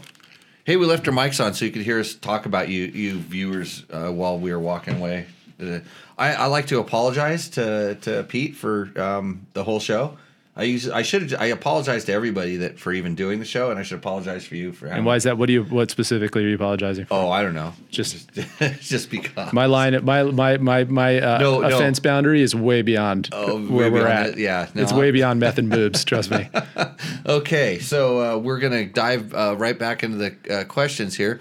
Um, uh, Todd Lofstrom says, "I'm having trouble keeping my bike in the rut at the exit of turns on my KTM 250 SXF. Slowing the rebound on the forks helps. Any other bikes setup ideas to try to help?" So, uh, Todd, uh, I would, I would, I can tell you all kinds of bike setup things to try. Uh, it's it's real easy, but I'll tell you what the number one problem is. You want you want to guess what the problem with why his bike isn't working properly? Something to do with balance. Uh, yeah. So so we'll go one step further. It's the rider. Is generally the problem, especially Gotcha. especially at the exit of the turn. So, um, so when you're talking about the exit of the turns, uh, are you are you are you trying to climb out of the rut? Or are you falling down into the rut? Because this is important to the answer of the of the question. But because you're you're at that point, what I think is going on is that you're. I'm going to guess that you're you're the bike's trying to stand up in the rut, which means you're accelerating at that point, which is causing it to stand up, and you're probably not waiting long enough uh, to get onto the gas. You're actually you're actually going around. You're going in too slow, and then you're having to accelerate coming out, and that's what's causing the bike to do something funky. And the thing is, is if you change your setup to to affect that part of the turn, it's gonna it's gonna change the way that that the bike works in the other parts of the turns where maybe it's fine. So a lot of times it's just kind of analyzing what you're doing as a rider, and and then kind of figuring figuring it out because to in order to get it to to stay down and if you're saying slowing the rebound helps uh i can i can kind of see that but maybe try on the bike side of things adding a little bit of high speed compression which will actually kind of hold it up in the strokes which which will push the the fork down a little bit um, that would be the if the rebound is helping and you don't want to affect any place else on the on the track too much try uh, high speed uh, compression on the shock that would be my uh, next thing uh, okay what's our next question on that one All right. Hi, Jimmy. Uh, this is from Scott Rodriguez. Hi, Jimmy. Thanks for the t shirt. I wanted to get some info about your H bar setup on your 1090. Would you mind detailing your exact setup? I'm trying to duplicate it and use a set of highway dirt bikes handguards. Any information greatly appreciated. And also, it's a two part question. Also, Oh, let's what do you think of the Mako 360? Okay, okay, that we'll add that into it. Um, Okay. Also, so so my exact setup on my KTM 1090s and or 11 1090s, 1190s, I have three of them. Uh, is I'm running a, uh, a BRP mount. That's their uh, vibration mount with a Scott's damper that's sub mounted. So in other words, the the the the damper is underneath the the bars, and then I'm running Flexx, you know, Fasst Company Flexx handlebars. I'm running their standard height, and I'm running the standard height on the two that I use predominantly as street bikes. And then and with the Fasst Company Flexx handlebars, you can mount the the BRP uh, or the highway dirt bike uh, mounts. They make a they make a mount pivot for it because the, the the with those hand guards they have to pivot to allow the handlebars to work. So that's that's kind of my setup. And on my 1090, which I use more as a as a dirt, I use it more dirt. I've actually milled down the the BRP mounts, so it's actually lower, and I think it was 15 millimeters lower, and it was as low. It's basically as low as I could go without kind of having some interference and stuff, because I I was in between the two different heights of uh, Fasst Company bars, and I wanted to be something in the middle. So that's how picky I get with that stuff. Um, that's the that's the setup. I'm running 12 degrees in the sweep, so the Fasst Company bars are 12 degrees sweep. I don't know what that equates to and other stuff, but uh, if you call up Cole at Fasst Company and ask him, he knows what all of my setups are. So he he has a really good idea and can kind of help you out uh, there. But if you're asking about the Mako, that's a whole different thing. That's kind of a trying to achieve the similar thing. Have you are you familiar with the the Mako mounts? So it's essentially it's a it's a handlebar mount that it's it's meant to isolate vibration and and shock and stuff. So it's it's kind of a mount that uh, you mount the handlebar. It's sort of inside of a tube, and then there's elastomers around the bar that connect it to the to the triple clamp. So it, it it it isolates. So the bar can actually move around, uh, and it's kind of controlled the way that they the. I actually helped him design some of his elastomers and stuff when he was very first starting, and uh, so it's a little bit different than the way the flex bar works. I, I think it might actually be a little bit better for vibration. I don't I don't personally like it for the it because it it allows the bars to turn a little bit. You know, there's there's some flex absorption this way, not just kind of up and down, not impact wise. Um, that's why I have the BRP mount for the vibration and the flex bars for the impact absorption on on my setup. So um, it's a it's kind of you know like I said, there's all different ways to kind of to kind of do the the different thing. There's other there's other suspension handlebars that um, that have different kinds of things. I just saw now they have a a bar mount that has a shock absorber into it, but it's it's kind of the the good thing about the Fasst Company bars for me is that they're isolated. So one side or the other, um, if you if you have an impact and you're weighted onto one side or the other, uh, it kind of handles that as opposed to moving the whole bar. And the moving of the handlebars is what bothers people with like suspension type handlebars. They all move in some way a little bit, and it's just how sensitive you are to that. But uh, that's uh, that's my setup, and um, I, I know a lot of people are running the Mako and are happy with it. I just tend to prefer the uh, the flex handlebar. You want another from the list? Okay, yep. All right. Uh, this is uh, at uh, Anthony Z three thousand four, and um, what modifications? what modifications would it take to turn a T7 into something approaching your HP2, besides a, a BMW logo taped to the side? Uh, you'd have to add like uh, I think you'd probably have to add forty or so pounds. And Would that does it matter? Can it be? Does it matter if that's bricks or lead or feathers or just forty pounds? just yeah, well, you'd kind of want. I think you'd.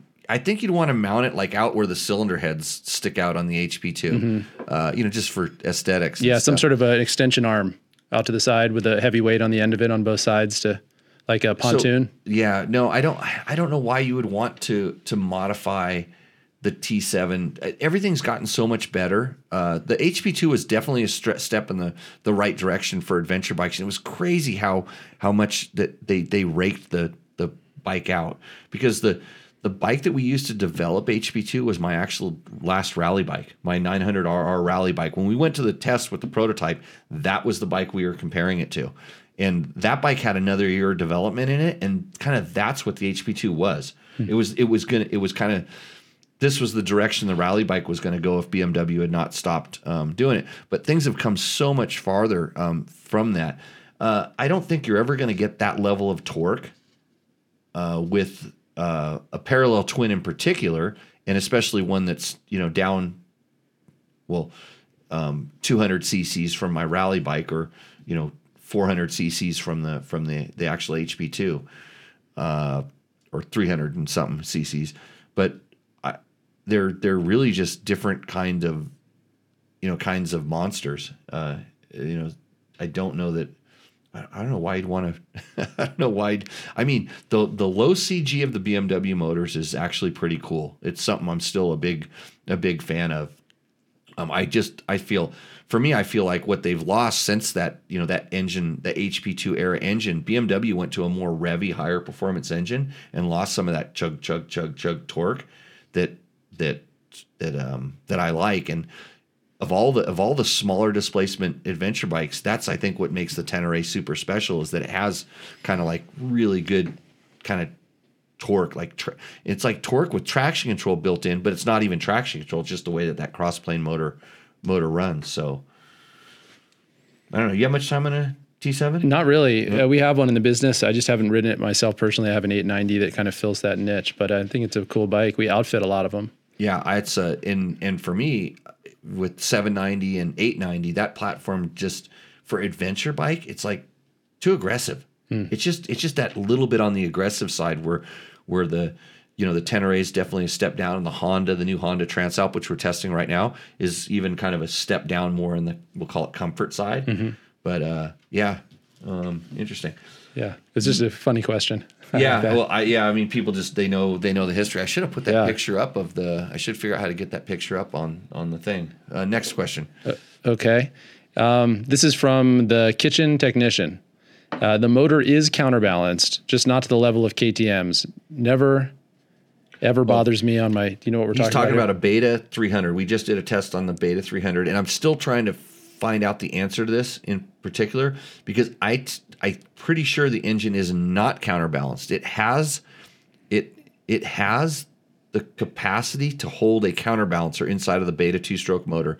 I don't think it's in there but i could be wrong. And if if you've heard that it's counterbalanced most motors are counterbalanced you know the crank is a counterbalance you know it's just the way they're they're de- designed but there i don't believe there's a counterbalancer in that motor okay You want to go on? Yep. Okay, so the motor is counterbalanced, just not to the level of KTM's. Never ever bothers me on my 2023 300RR. Sachs front forks on the Beta are perfect for the typical terrain the Beta is designed for. Kayaba front forks always seem too stiff on my 2WR 450 Yamahas. It's an enduro machine, not a desert racer. I'll agree with the tire observation though. Anytime I ride my friends' KTM two stroke TPI and TBIs, they always seem a little characterless compared to the beta. There are tons of YouTube videos on these betas that are fortunately more meat than filler, unlike this one is. Uh, so i can't tell is that a compliment I, I can't I can't tell when I'm reading I, I can't I don't really even know what I'm reading yeah, out loud. Yeah, I don't know. No, you're reading. You're, Comprehension. well, well, it's that's good. This is how we taught Logan how to talk, uh, our original co-host, by Yeah. reading this stuff. And and it's funny because he sounded like he didn't know how to read. Yeah. And and then wait till you read some of these. Like it's hard. It's really hard to read them because there's Yeah. there's grammar and punctuation and For interesting sure. things, and people throw emojis in there and like how the hell what does that mean? And then they text to speech or they they use texting code and uh, but uh, the the I think so it's funny because this is so he, he posted this on one of our our videos that that Trevor actually did. It's a it's a first writing impression of the beta, and everybody I always say everybody's entitled to their opinion. They have an opinion, and your opinion's valid for you. And and then it, it, how far you want to push it. That's where we kind of get there because when he says the KTM's are kind of characterless compared to the beta, I've heard I've heard the exact opposite. Like KTM's feel like they have character and betas don't, and it sort of just depends on what you're defining as character. And right back to Tim on the forks, most people, I'd say the the the general consensus on the forks is the opposite of what he just he hmm. just said. You know, most people feel the Sachs is a little bit stiff for the trail riding, mm-hmm. and the Kayabas tend to be a little bit better, but.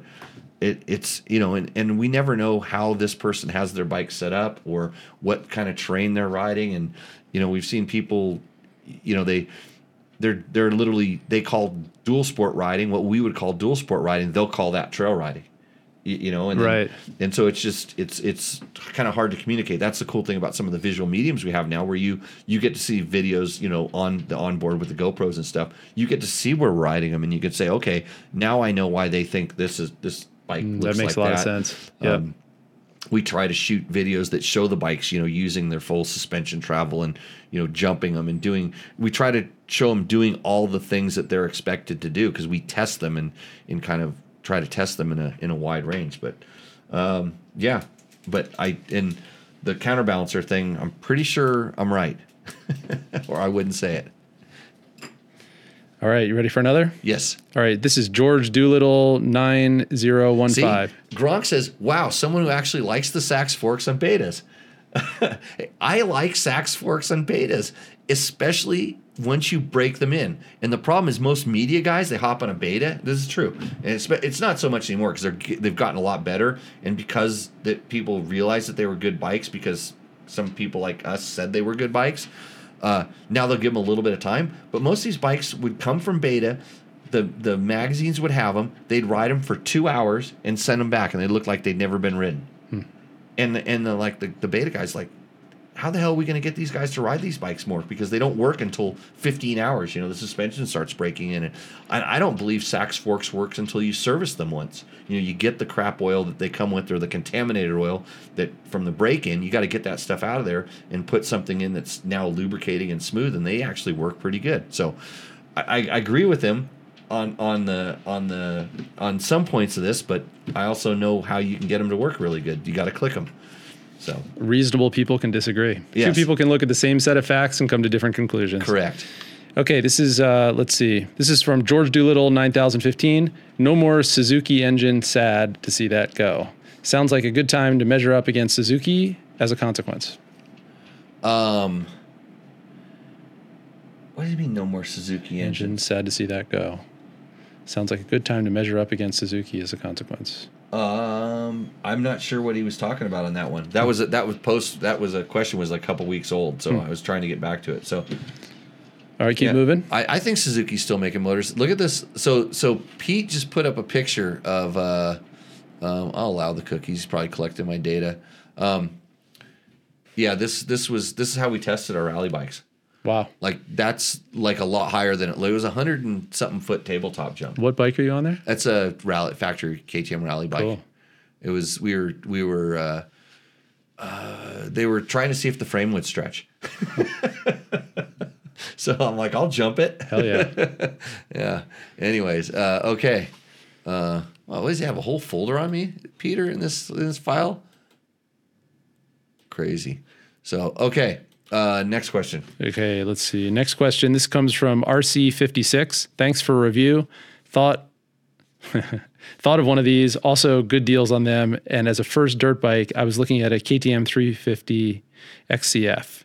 He's 6'2", 220 pounds, and 45. Not looking for big jump or motocross. Want to go on long rides, open trails. Is the 350 too aggressive of a bike, do you think? Maybe XCFW or this just to put around at half the price? So he's asking about the Honda CRF 250F, Ah, which okay. is the now now the CRF 300F. Yeah. So they've they've so he's probably looking at an older one. So he's a he's a 6'2", 230 pound dude. Solid muscle. Uh, yeah, probably. Solid yeah, muscle. all just muscle. Yep. At at that size, we're not worried about the bike size anymore. And the number one reason I see people going to those kind of play bikes and stuff like that is because they feel like they can put their feet on the ground. And and so the biggest probably the biggest difference for someone is that the, there's a little bit different power delivery. I don't think it's that much different. Um, it's it's just more throttle response, but you'll get used to that pretty quick. You'll learn, you know, what that's like. I mean, it's all in your wrist. It only goes as it only goes as hard as you turn it. Um, and I think very quickly you'll be turning that CRF 250F all the way, and wish you had something like the KTM 350. Uh, you know, it, and it's one of those things where it can be ridiculously intimidating. You know, if you hop on it like the very first time, but as you get used to it, it's it's really not that bad. And I'm, kind of the last guy that says you'll grow into a bike, but I always hate to see someone um, way under on the bike. We've had a couple people come to the class. In fact, I I traded a KTM 525 to a guy for a CRF 250F because he was a he was that size, and and after the first half day in the class, I'm like, hey, you need a you need a bike that fits you. so, um, you know, it, it if if there's any chance you have buddies or friends or something that you can go and ride, you know, get a chance um, to to ride a couple of these different bikes, you may find that, you know, and and and then it and then it comes down to like, is this too aggressive? And when you go to a motocross bike, for sure, it's going to be quite an aggressive power band for trail riding, but more so, they have tall first gears. Like their first gear is not meant to go on single track trails. It's meant to go around a really sharp turn on a motocross track, hmm. which means you're just feather in the clutch and then shifting. Mm-hmm. And and you try to ride up a rocky trail with a tall first gear motocross bike and you wonder why the radiator's are steaming hmm. because you built up all the heat through the clutch and there we go. And that's a hard thing to change because if you gear it to make first gear good, then your fifth or sixth gear is too low and you're going down the roads going 45 miles an hour with the throttle pinned. You know, so that's a interesting one. Uh, okay, next. Uh, Max Flight seven seven seven. I like Jimmy Lewis. That's what he he just Oh, wants to well, let you know. I put He's these. a fan. You know, I put these in there so I can pat myself on the back. oh, you selected these. Yeah. Oh, yeah. Does he does does Max Flight seven seven seven even exist really, or did you just make that up? No, he, he really exists. He does. Okay. Yeah. Uh-huh. You got a fan. A couple of them. Yeah. Uh, he came back again and said, "I love you guys." Same guy. well, that's getting kind of weird because I liked it better when he just liked me, and now he loves us guys, which means like Trevor and Scott, the other guys that do dirt bike test. So, uh, well, thanks for nothing. Okay. Thanks, Max. Yeah. Uh, yes, David. Yes, dirt bike test reply man. Please reply. oh, that's part of the same. That's Max again. I think that's just a continuation of his uh, "love you guys." Oh no, that's that's a that's a that's another That's um, another user. that's another user. Yeah. Or- yeah. Post. Yeah. Please reply. Test. Please reply. Oh, we just did. Okay, good. You got your wish. Replied. Check. oh. Joshua Arnie to me. I don't. I'm confused. Oh, just checking to make sure I didn't miss the bus on these shirts. Haven't received my invoice yet. Thanks, man. That's Well- from Joshua Arnie. Well, uh, Josh, uh, you got your shirt, and the shirts are done. If you didn't get them, they're gone. So, uh, but yeah, I, I I remember his name as one of the people that I sent uh, an invoice to, and I mean, I was amazed. Almost everybody paid. I thought for sure like half the people are just to flake on it, but they all paid the invoices, and the shirts will get the orders going in tomorrow. So your shirts are on your way. I don't know if Santa Claus is to bring them, but uh, you can. Oh, you know what you can do, Pete? Um, you can actually superimpose your picture onto the uh, onto the show, and then we can. Uh, where is it? I lost it. There it is, and then then you can get a T-shirt just like that. Sweet. So you, so we look like we're like twins almost now. Yeah. Yeah. Yeah. Except for my, except for my my muscle, my all those muscles that you gave me in this thing. So uh, yeah, uh, shirts are on the way. Uh, but if you need, you need one for Christmas, take a picture of that and then just like print it up and then just tape it onto your shirt. That's what I would do. Yeah. Good idea. Sounds like it works. Yeah. You could actually just wear the same shirt every day with different things taped to it. Nobody would ever know. I'm getting a Tech Talk Taco T-shirt. hey, thanks for the support. I do, I do really appreciate it. Right until I found out how much work it was to be a merch dealer. It's almost, you know, if you're going to go to the level of having merch, you might as well start a company, Yeah. Welcome to my world. right? Uh, okay. This is uh, Super Disco 199. Super Disco. right. Good stuff. Good to see you reviewing a bike with a bit more widespread appeal versus bikes like CRF, RXs, etc. Didn't expect the low end to be weak. It's got the dual spark tech, doesn't it? Having to adjust the clickers to suit the trail is a strong indicator to me that they made the chassis a bit too rigid, which is why the race models always get revalved. So he's talking about the Beta 300 also. So usually these the the the the comments and stuff and questions are off of the videos that we released during the course of the last week. So we usually do a couple videos a week. Uh, and if you're curious about bike, I mean, it's amazing how much the weird bikes get the traffic. You know, like like our KTM, you will get you know like four thousand views, and the Beta will get thirty, and the Kove gets hundred. Is that because there's fewer reviews out there, so you're, you're getting all of the traffic? I I don't I don't know. I, I think it's just people are kind of curious about stuff they don't know about. Right, I mean, that's just- what they're Googling. Yeah, yeah, they, Yeah. They're, yeah. They're googling it, and we get a lot of we get a lot of organic, a lot of pick up a lot of organic search. And then I think when people start like seeing because a lot of now a lot of the manufacturers get these influencers that that hey look at look at me I'm riding this bike and I'm pretty and da da da and and they're they're they're doing stuff but they don't say anything they don't break it down and try to explain how how it works and and and stuff and so that's what I think he's kind of um, talking about there the the uh, what was the kind of the question part of it? It was just comment. It was, it was oh, no, it does not have. We do not have the dual spark head. So that's a that's a new thing that that Beta is doing. So they're putting it's it's actually nothing new. It's old, but they're putting a second spark plug in the cylinder head of a two stroke to just get better combustion, which will it's it's basically to compete with um with KTM because KTM has the fuel injection. The fuel injection you can bog those bikes down so low, and and then they still kind of come alive. Where uh, I believe that they they found that if they put a second spark plug in there, it just gives it a lot better throttle response and and I don't think it's going to do much for peak, peak power and stuff for but for rideability. But another thing that I saw this weekend is, are you familiar with a company called TM? Yeah. So TM makes uh, they're famous for their kart motors and stuff, but they make you know a lot of uh, a lot of race bikes and stuff. And a lot of the guys that were at this King of the Motos things, uh, Justin Leineweber, who is the promoter of the race, he rides a TM. Man, what tractors those things are, and and carbureted or fuel injected, they they have both. But the thing that the TM has that the KTM also has is the electronic power valve. And you can tell that they've figured out how to make that electronic power valve make those bikes just just lug and grunt like it's uh, it was it was crazy to hear hear those things. You could really hear them kind of just going "Err," like lower than KTM's, which made me very interested. So Yeah, I've never ridden one. I've just seen them. yeah, they, they're they're they're trick and handmade, and you used to spend all the time. You never ride them; you just jet them. You just used to jet them all the time, but now they're fuel injected, so you don't have to. All right, you ready for uh, Malky 525? Fit a fan. DRZ 400s come. The DRZ 400 comes with one. I'm pretty sure.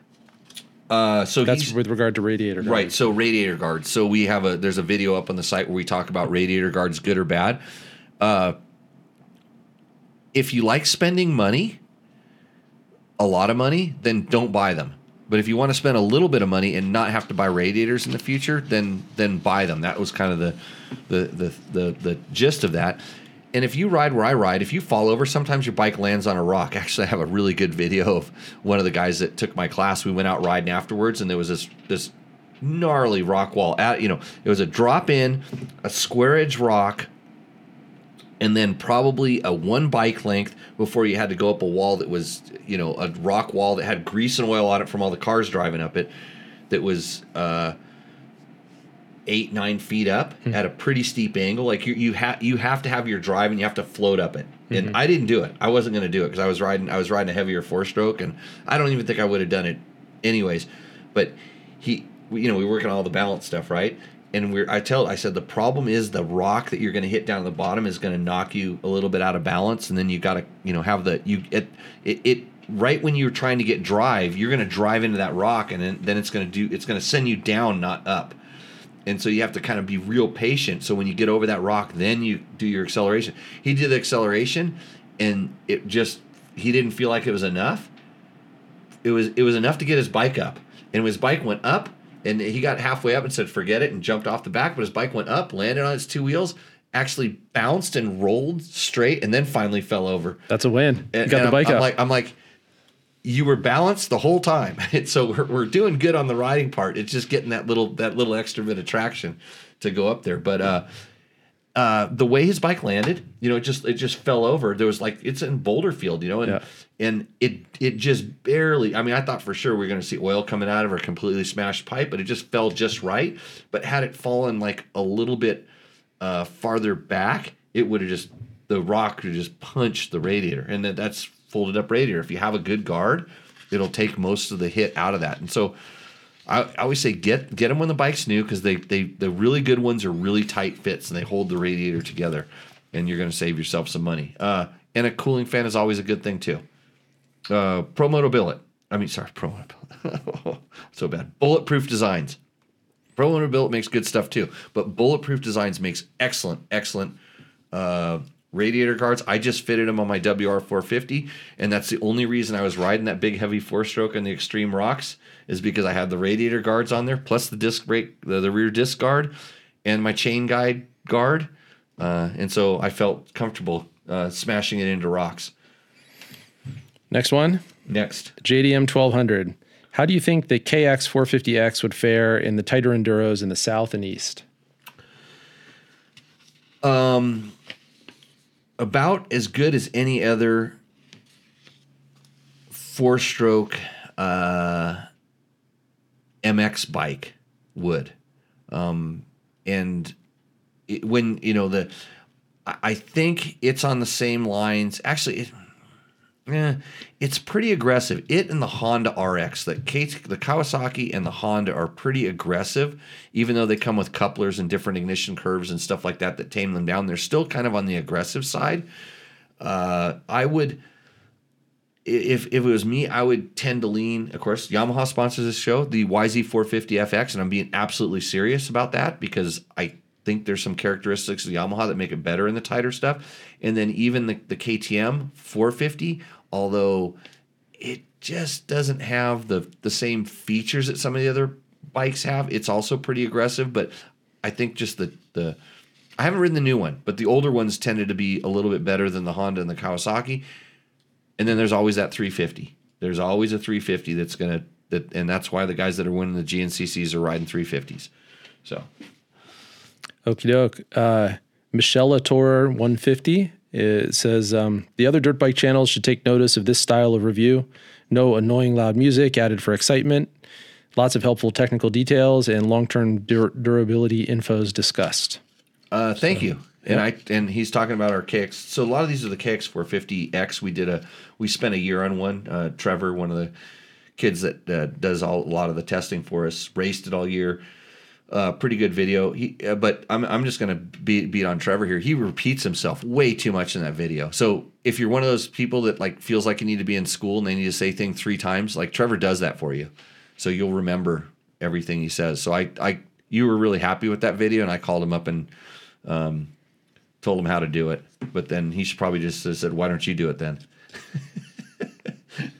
uh, next one. All right, right. This is, he's he's gonna, Ron Mauer 3694 is making it tough on me here. Let me see if I can get this one out. Oh, smoothly. here we go. Love the 23 KX 450. I'm a hill climber with a K.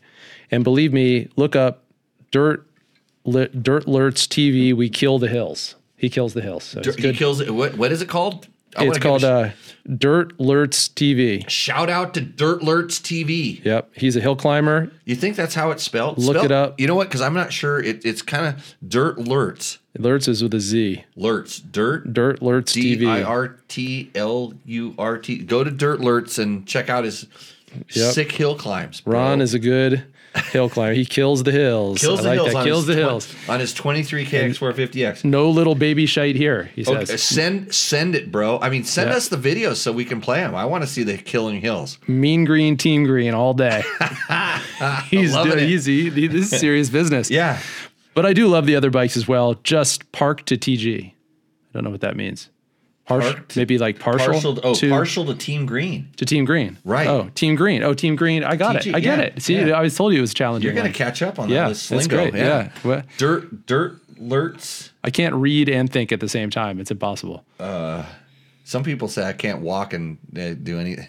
I can't do any two things at the same time. Right. And I'm trying to get you to do four things on your dirt bike. You did pretty good for not being able to do that. Just don't put any reading material on your damn dashboard. Yeah, You'll good, exactly. right? Okay. Yep. Mean green, team green all day. Kill the hills. No little baby shite here. Okay. Thanks, Ron. Okay, Randy Cox. Glad to hear the KX 450X did good for you guys also. My 2022 has been bulletproof. Now I don't ride as fast now I don't ride as fast or hard as you, but I've had no issues. I've had zero issues with the stock plastic either, been great and have not cracked, broke, chipped or anything. Think a leaky fork seal is literally the only thing I've had go wrong with it. So that's uh that's amazing. And and like when Trevor, it's kind of funny because he, he's. It's so hard to say mean things about when companies and brands are giving you bikes to ride and test, and they're supporting you with parts and all these things like that. And and I what he really wants to say, and he he says it. He says, well, it's like one percent off of the best. He kind of he kind of said that line, and what he's meaning there is like is and and I, I I'm kind of there with them on this as well. Like right now, like the Hondas and the KTM's and the Yamahas are are kind of the the the top of the list for like quality and stuff. And the and the Kawasaki's and the Suzuki's are just one notch down. And it's sometimes and Kawasaki about five or six years ago made a concerted effort to start like making their fasteners a little bit better. Just the way the fasteners were attaching, the the way that the the pre, you know, if, if they were if the bolt was on the back of the seat, they went up a size, so it wasn't a, eight, a little tiny eight millimeter, you know, six millimeter thread. They went to an eight millimeter thread for something that's going to be in and out all the time.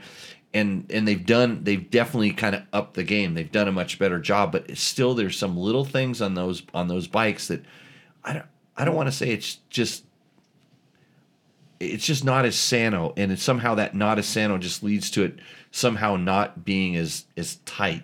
Like I rode the bike that he did like the day before, literally the last time we went out and rode it, and uh, I was pretty blown away because I knew how much he how much he raced it.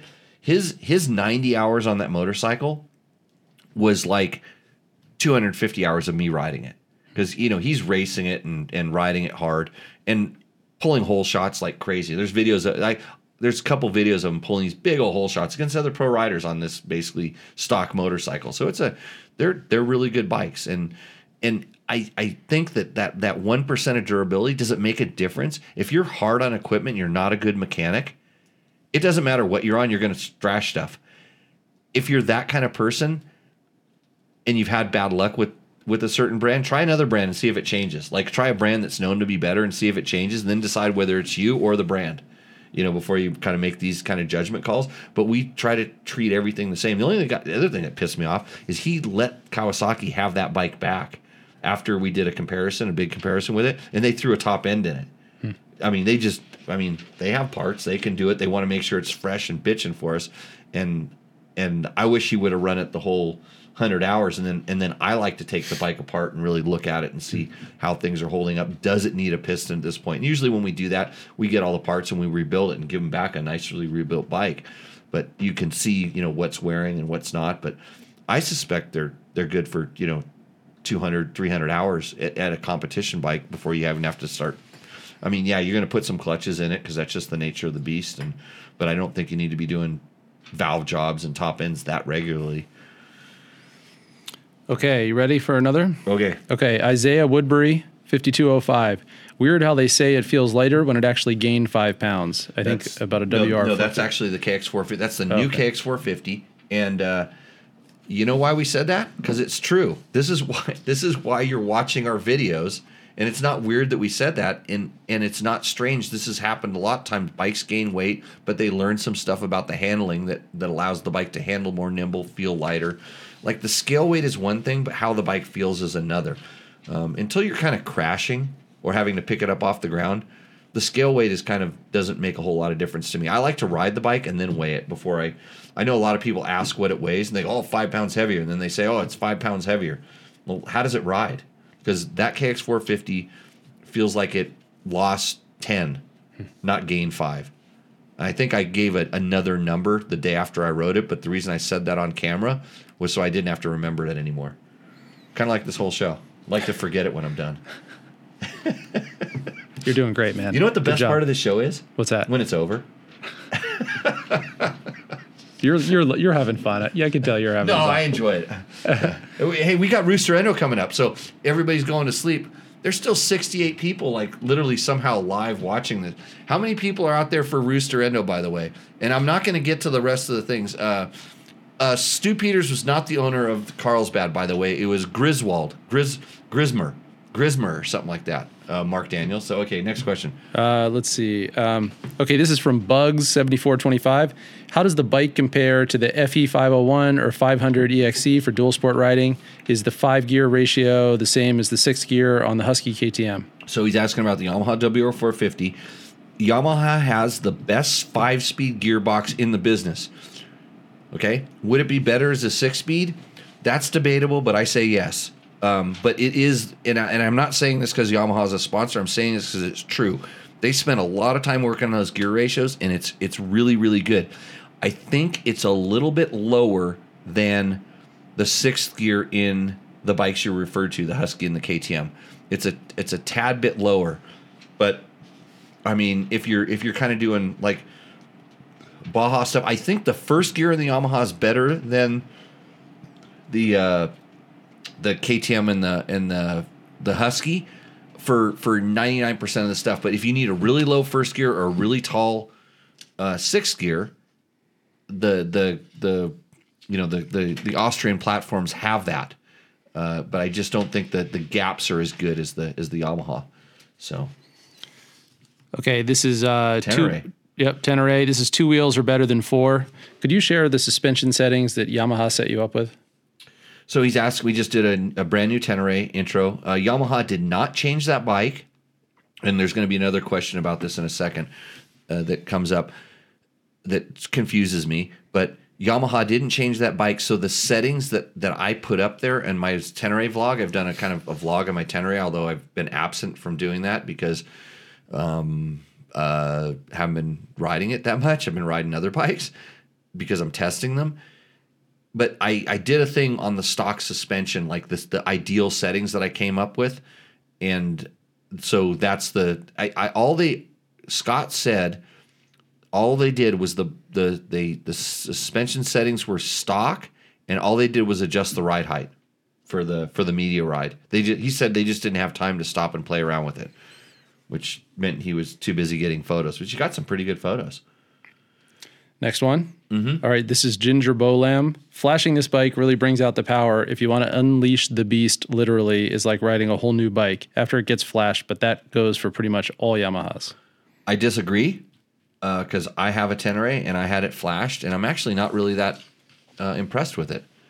Um, I, I need to do more because I bought like whatever the company that did it. I bought unlimited reflashes from them, and I just haven't had time to communicate back. But I, I will tell you, I am still running the stock exhaust with the cat in it.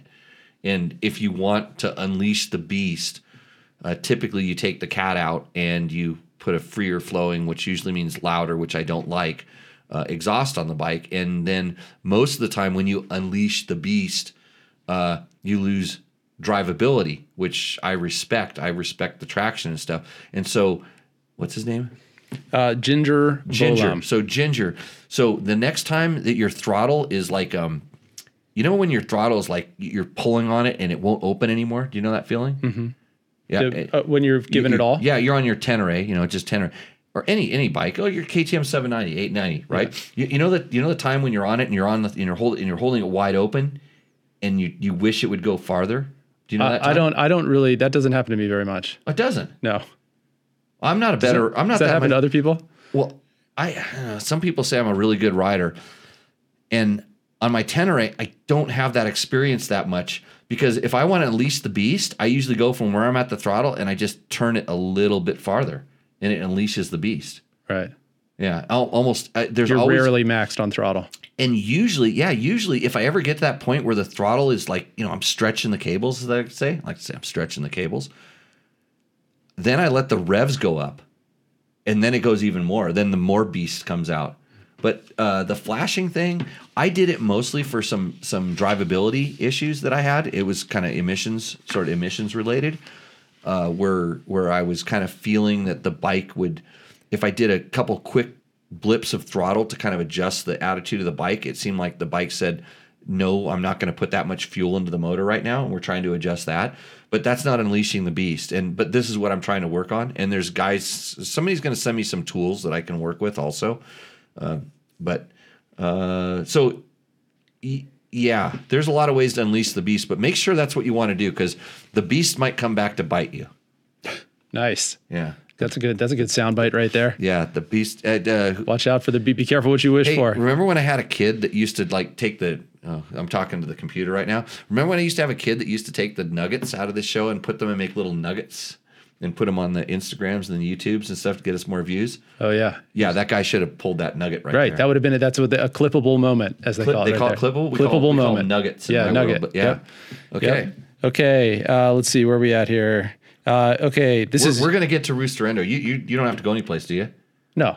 I, Just back to my trailer in your backyard. Okay, got it. Just checking. The, uh, The, the Roost or Endo segment gets fun. okay. Yeah, know I'm having read- a good time. I know I'm the read, I know the reading the question. I don't understand half of this stuff, but I'm having fun. You, you, I, the the side effect of watching and pay attention to the show is you actually may learn something. Yeah. I don't know what it is. What? okay. Uh, let's see where are we at here. Oh, this is from YouTube account 9058. YouTube account. What an interesting name. Uh, it's a it's a it's an AI Oh, no, I don't want to go into AI right now. Yeah. Well, nine nine thousand fifty seven people used it before this person. So uh, it seems like most of this is about the bike being too rigid and twitchy. Honestly, if you rode the stock twenty three next to a previous model, would you not prefer the older one? So he's talking about the KTM's. Um, let's see. Unless you're a former Supercross champion that's complaining about his bike because you're not performing as much as you should, or you are a very influential influencer, in other words, another magazine editor that kind of is going down that trail because that seems like what it's supposed to do. Um, I don't know. I haven't ridden those bikes. I have not personally ridden them. Trevor has, and he actually kind of thought they were a little bit. He thought they were soft, and then I'm like, "Are you sure?" And because he comes from a more racing background, and and so it's it's interesting how it's the same thing. It's how people perceive this kind of stuff. Uh, I can't comment on it specifically, but it just seems like that's the direction that the uh, the uh, influencers have taken. They've said that the chassis is stiff, and I don't know that it's. I, I did ride. I okay, I did ride a couple of them, and I didn't find that to be the case. Like right away, it didn't stand out, and usually that the stiff chassis usually stands out to me right away, and it didn't come through in that. But that's where the chatter is at. So I don't think so. Okay, this next one uh, is from Kove 450. Oh, this is the Kove 450. Okay, Shlom, Shlomo Goldberg USA. So, can we say this bike is pretty good? You, you know what? Slow. You can say whatever you want. I do. Nice. I said the, I said the Kove was pretty good in our video. That is another clippable moment right there. Yeah. I'll get my guy right on it. He's got it. The, the guy has to ship all these T-shirts out pretty soon. It's going to be taxing. The guy may get fired from the HR department too. When the HR department reviews what I said earlier, especially when I left the mics hot during the commercials. I know you don't watch the commercials, but if you listen to the commercials, this is subliminal advertising. Uh, you might hear something better. okay. Yeah, you should leave that. You should leave a hot mic all the time. hot mic. And, the if people are like, what's he going to say in the commercial? Yeah. And I'm like, I'll, actually, I'm going to go. I'm going to use that as my selling point when I go back because right now is negotiating time with all my uh, my partners. I'm getting dropped like flies, but it's okay. I'll get somebody else. Uh, okay, let's see. Um, this is Mike Kmet. Kmet. Kmet was a Kmet. huge rock station uh, in the Los Angeles area in the uh, 70s. Whoa. It was it was the it was the king of rock. Back when people listened to radio. KLOS 95.5 and E KMET 94.7. They were the competing rock stations, and Mike knows this. Whoa. Oh, okay. You know Mike.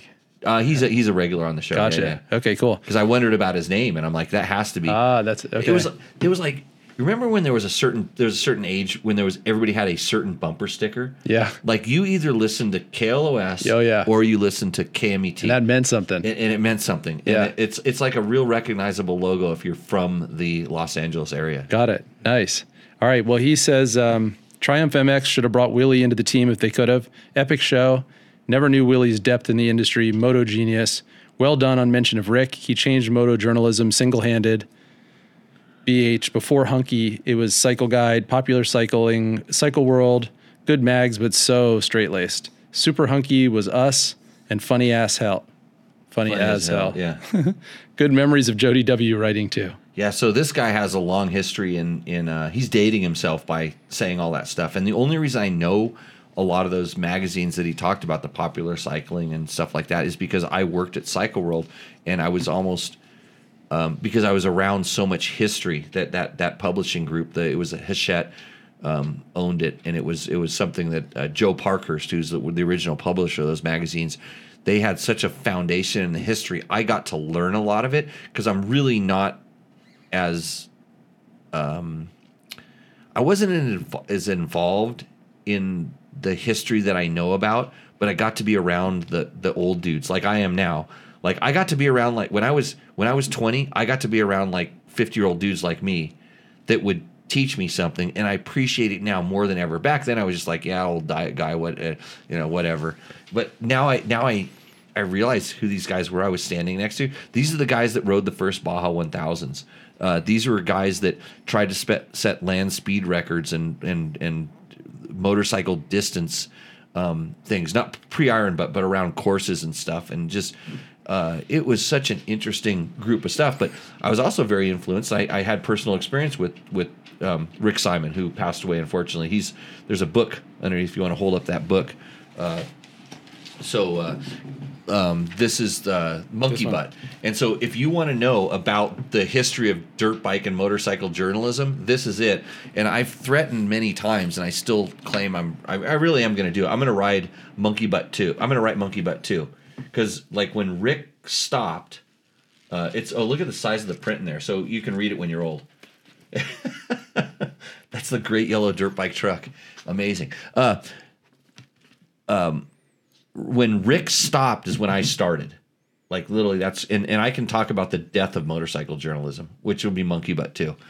But anyhow, um, I got I've been around all these people, but the, his statement there is Triumph MX should have brought Willie into the. Willie hasn't been riding for I think he said eight years or something. I threatened to go trail riding with Willie. I want to get him back out to to because it was an awesome show. Uh, he was he was a competing magazine test rider. So at that day, like when I'm riding that ATK, he probably worked at ATK, probably assembled that motorcycle, and he was also there for motocross action, trying to shoot a very similar photo on the on the the another test bike. Um, but that's what we so we used to kind of do the same things. And then we race against each other on the weekend, and we came from different kind of types of racing, but we at the local races we would always kind of compete. And uh, pretty cool, but yeah, good show. Uh, if you we missed it, it, we we messed up a little bit, but uh, you can listen to it in podcast form. Because who wants to watch us for two hours? All right, this is the last one in the stack here. Okay, well, then we All got right. Roost or Endo. Tony Worth, 218. Uh, enjoying the redo. Back in 1994, I rode a buddy's 1993 CR250. Bought a 1995 as soon as they were out, and it was one of those bikes that really sucked. nice. MXA was the only magazine that called a turd a turd. Okay, Uh, it was a good bike after a complete race tech upgrade on both ends. yeah, I. It's funny because I'm trying to. So that was that was a little bit before I was riding the big. What do you say? 93? 93, 95. Those are the pink ones. Oh, I was riding those bikes. Uh, 93 was good. You you should talk to Jeremy McGrath. he was winning Supercross champions in those things, and he, he you know, I don't know. Eh, Hey, it's the ass in the seat and the hand on the throttle that makes all the difference, right? Uh, you know how they how they work for you. So, um, good. Oh, you th- if you thought reading the questions was hard, Oh boy. Uh, you know what we're gonna do? We're gonna take a quick commercial break. Uh, we're gonna go ahead and do that. We're we going to turn the mics off this time or say some weird shit? I don't know. You're gonna have to you're gonna have to listen and find out what we actually do. But we're gonna take a, a quick little break and we'll be back with a roost or endo. The defending champion, You think they're listening The all to us? new Yamaha I think they're off for sure. YZ450F.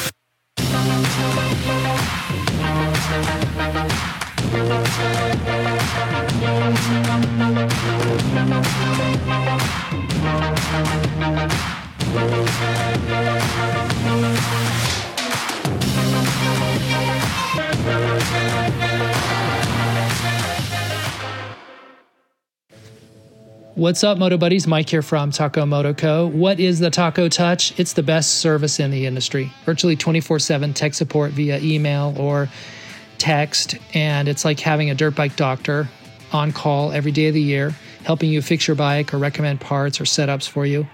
If you've ever received an order from us, you know that the Taco Touch extends to our fulfillment, and our orders come with the coolest stickers that you've ever had, uh, buying parts from anybody before, and a handful of root beer barrel candies.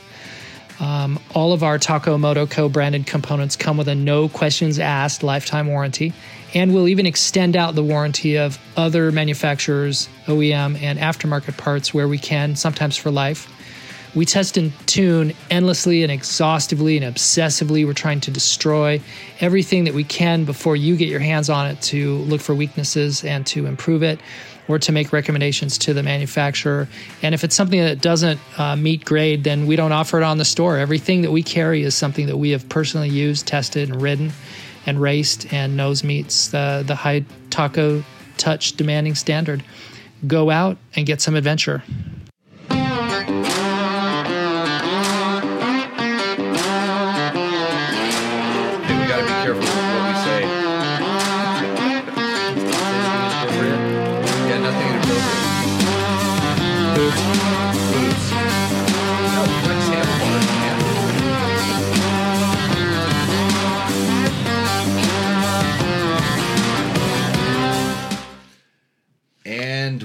Are back. Thanks to all of our sponsors. Like I say, support those that support this sport and this show specifically. Um, this is everybody's favorite segment. It's called Roost or Endo. Oh. You know what Whoa. that sound is? Oh, Yes, from this from a song. Yeah, it's- Ninety song. Okay, we are Roost or Endoing it here, pushing buttons like we're going out of style. I'm with Pete Day from Mosko Moto. Um, follow Pete on the Instagrams, right? Yeah, yeah. We- We've had a couple of our people in the um, in the chat say they very much enjoy following your Instagram. What is it? Well, we got two Instagrams. We got the company that's at Mosko Moto, and then you can follow me personally. I'm at Mosko Pete, and it's Okay. different. You know, follow the company, follow me. We post different is, stuff. is is one less professional than the other? Uh, yeah, you know, one some people like to follow a person, some people like to follow a company, some follow both. Got yeah, the, com- the the the stuff I post on my personal Insta, that's all my stuff, my trips I'm on or gear I'm testing or whatever. Right. And then of course Mosko's got lots of other content too. Yeah, that's like my personal Instagram is definitely not my school's Instagram. I or see. or dirt bike test. They kind of Yeah. like, like like the school is kind of kept in high regard. Yeah. Dirt bike test, we have fun with it, but there's a lot of cool dirt bike stuff. And then Jimmy Lewis is just a shit show. Yeah, I know. I don't do anything raunchy on my Instagram. You got to follow me on OnlyFans if you want to see my raunchy stuff. My nudes. Oh, you don't do. Uh, I'm not going to tell you my OnlyFans ideal. You'll steal it. steal it, dude. We had this meeting at Touratech, and I mean, just with the staff after like 17 beers, the high alcohol ones. Uh-huh. Oh, we. You got a plan? I, well, I had, I had plan? an OnlyFans idea, and they made it even better. All right. I can't wait. Oh yeah, I I, I want to stay married. So you want me? You need me to steal that idea? Uh, no, no. Well, it's not going to really get me in trouble, but it just it could. Yeah. It, I mean, I wouldn't do anything that would technically get me in trouble, but just the perception would be really bad. So uh, back to the show. Okay. Okay, so welcome to Roost or Endo, everybody. Um, one of these days, I'm going to get a theme song and all that stuff for it. But so what we do, Roost or Endo, is you send us a picture of your bike. You tell us what you did to your bike and then whatever way you want to, and then basically we tell you whether your bike roosts or endos, and we try to learn something from this. So who's our first contestant? All right. Michael Cox is first. He's got a 2016 Husky TE300. Okay, there's his photo up on the thing, and you're going to start listing. All right. I'm gonna try. I'm gonna go through this. Uh, we got Flexx bars, Midwest. Sponsor? Yep. Nice. See, I We told like- you. Yep. They're they're gonna they're gonna go right down sponsor avenue. Smart. Game the system. Yeah, Good game job. Michael. Got it. Midwest Mountain Engineering, Easy Pull Clutch, OD Rogue Grips, Cycra Pro Bend Wraparound Handguards, Cyclops Trail Boss Pro Headlight, powered by Trail Tech High Output Stator. Yes. Bulletproof Designs radiator guards. We talked about those. Yes. Tusk oversized foot pegs. Lectron Power Jet Carb, FMF Gnarly Pipe, FMF Turbine Core 2.1 muffler, Bridgestone M59 front with tube. Okay. It's got a tube. Kenda Equilibrium with tubeless in the rear, tubeless on the back, tube on the front. Yep. Rear discard, 500 plus hours, still running strong. Right. Um, so there's his bike in a very beautiful forest. He's got the headlight on. I like this. I wonder. You see how the, the lights coming through the trees there and stuff. Yeah. Uh, do you think that's two stroke smoke? That's like um, Oh, caused that lighting that thing. Caused that. I don't know, but if so, that's very artful. Yeah. Very artful, Michael. It is a it is a a nice photo. I mean, I want to ride that trail. That looks like an awesome trail. I agree. It's beautiful. Would you hop the log that's on the side? Uh, on someone else's bike, sure. on, on Michael's Just bike. kidding. Yeah, I would do it. Yeah, yeah. Uh, I'm like I'm liking the bike. But somebody's cleared the trail. They've cut the logs. I like that. That's Yeah. nice. Yep. Somebody's already been through there in the spring. Yep. Uh, those look like they were cut a long time ago, but good good job. I don't I don't really have it. Usually I can I can find some bad things, and I'm not finding. I mean he he worked with the backlight. A little hard to see the bike exactly, but I'm happy with uh, it. Just look at the dampness of the. It might be a little slippery, and that's why he's running the low pressure and the you know he's got his things. But uh, um, yeah, good good uh good bike. I'm gonna I'm gonna go it's strange. I'm to start off on a positive note. I'm to start off with a uh, a roost. What what do you you say roost? I'm I'm going. I I I don't want to give anybody an endo on their bike. I, I'm too nice. And Oh, I, oh, oh, whoa, I like whoa, this whoa. guy because he's got a it- it's he's got a trail. I actually have a ha, at the moment have a tubeless. I just switched from the tubeless, but I had a tubeless rear tube front too. So I feel like we're kindred spirits. I had that for a while. Got it. I love that low low pressure on the back. So, So you're gonna you're gonna go roost also. yeah, Hey, 500 if, hours going. I, I just like the I like his vibe. If you're that nice, I'm gonna put a pause on the show and I'm gonna go down the street and drive around till I find somebody I can I can pick up and bring them in here, and I'll tell them, hey, for a couple You need somebody who does endos. a couple uh, old English 800s, uh, Yeah. you start capping on these bikes. Yeah. Okay. You want me to go? I, I, okay. If I see one I really don't like, I'll say it. But Okay, uh, Michael Roost. wow, good job, Michael. Way to start. Okay. Who's we do we have a name on this? Uh, it's probably on the top of the ne- other page. I can compare it to the photos that we have. I think Uh-oh. it's I think it's it's Alex. And is that it? Nope, it's not that one. Uh, is it this one? Nope, it's not that one. It's this one. Nope, not that one. It's of course Wait. it's the last. Oh, Chris K. No, he better be in there. That's not go, it. go back through them again real quick. That's not it. That's not it. That's no. That's the one we just did. That's that's it. That's it. That's it. Okay. Yep. There we go. Okay, you ready? David Uh, so who's this? David Fond. Okay, David Fond's got a 2018 KTM 300W, 968 hours, 18,345 miles. Wait, what bike is it? It's a 300? It's a 300. So this is the second two-stroke past 500 hours. You know that they night way past. yeah, and nobody knew this. Like everybody started complaining about KTM putting the clay pistons in them a couple years ago, but they've been doing this for many years. I mean, they haven't changed the piston, so obviously that clay piston can, you know, run a long time. Uh, bought the bike joke. as a 250 new. Oh, bought, it was started as a 250. Three top ends. It's getting bigger. Three top ends and one bottom 300 jug. Moose in front and rear. Seat concepts, tall comfort seat. We like that. I'm tall. I like comfort. FMF gnarly. FMF 2.1. How do you say this again? A churbis, a, ch- cerbis, a A. A Churbies. A chair bees. A- Thank a you. Churbies. Thank you Yeah, yeah. for uh, for. Yeah. I'm probably not the only one out there who says No, that. no, no. I have a shirt that has a chair. It has A and a chair, chair and some and bees, bees on it. Yeah, perfect. Yeah. Uh, 3.1 tank, SXS handguards, KTM fan, uh, Stihl MS 194. Oh, he's got a chainsaw. Oh, he's got a chainsaw on there. I Look didn't see that. Oh, you didn't see that? So that's the selling point. In This this guy's a badass. Uh, Yeah. This is he's already like, and he's he's clearing trails f- for us. Of course. How could we could never endo a bike for a guy that's clearing trails, man? Well, you you just wait. Orvis seven piece. He's got a fly rod. He's got an Orvis seven piece five weight fly rod. I really enjoy Yeah. finding lakes and small streams in the Colorado high country and fish using my 300 for access.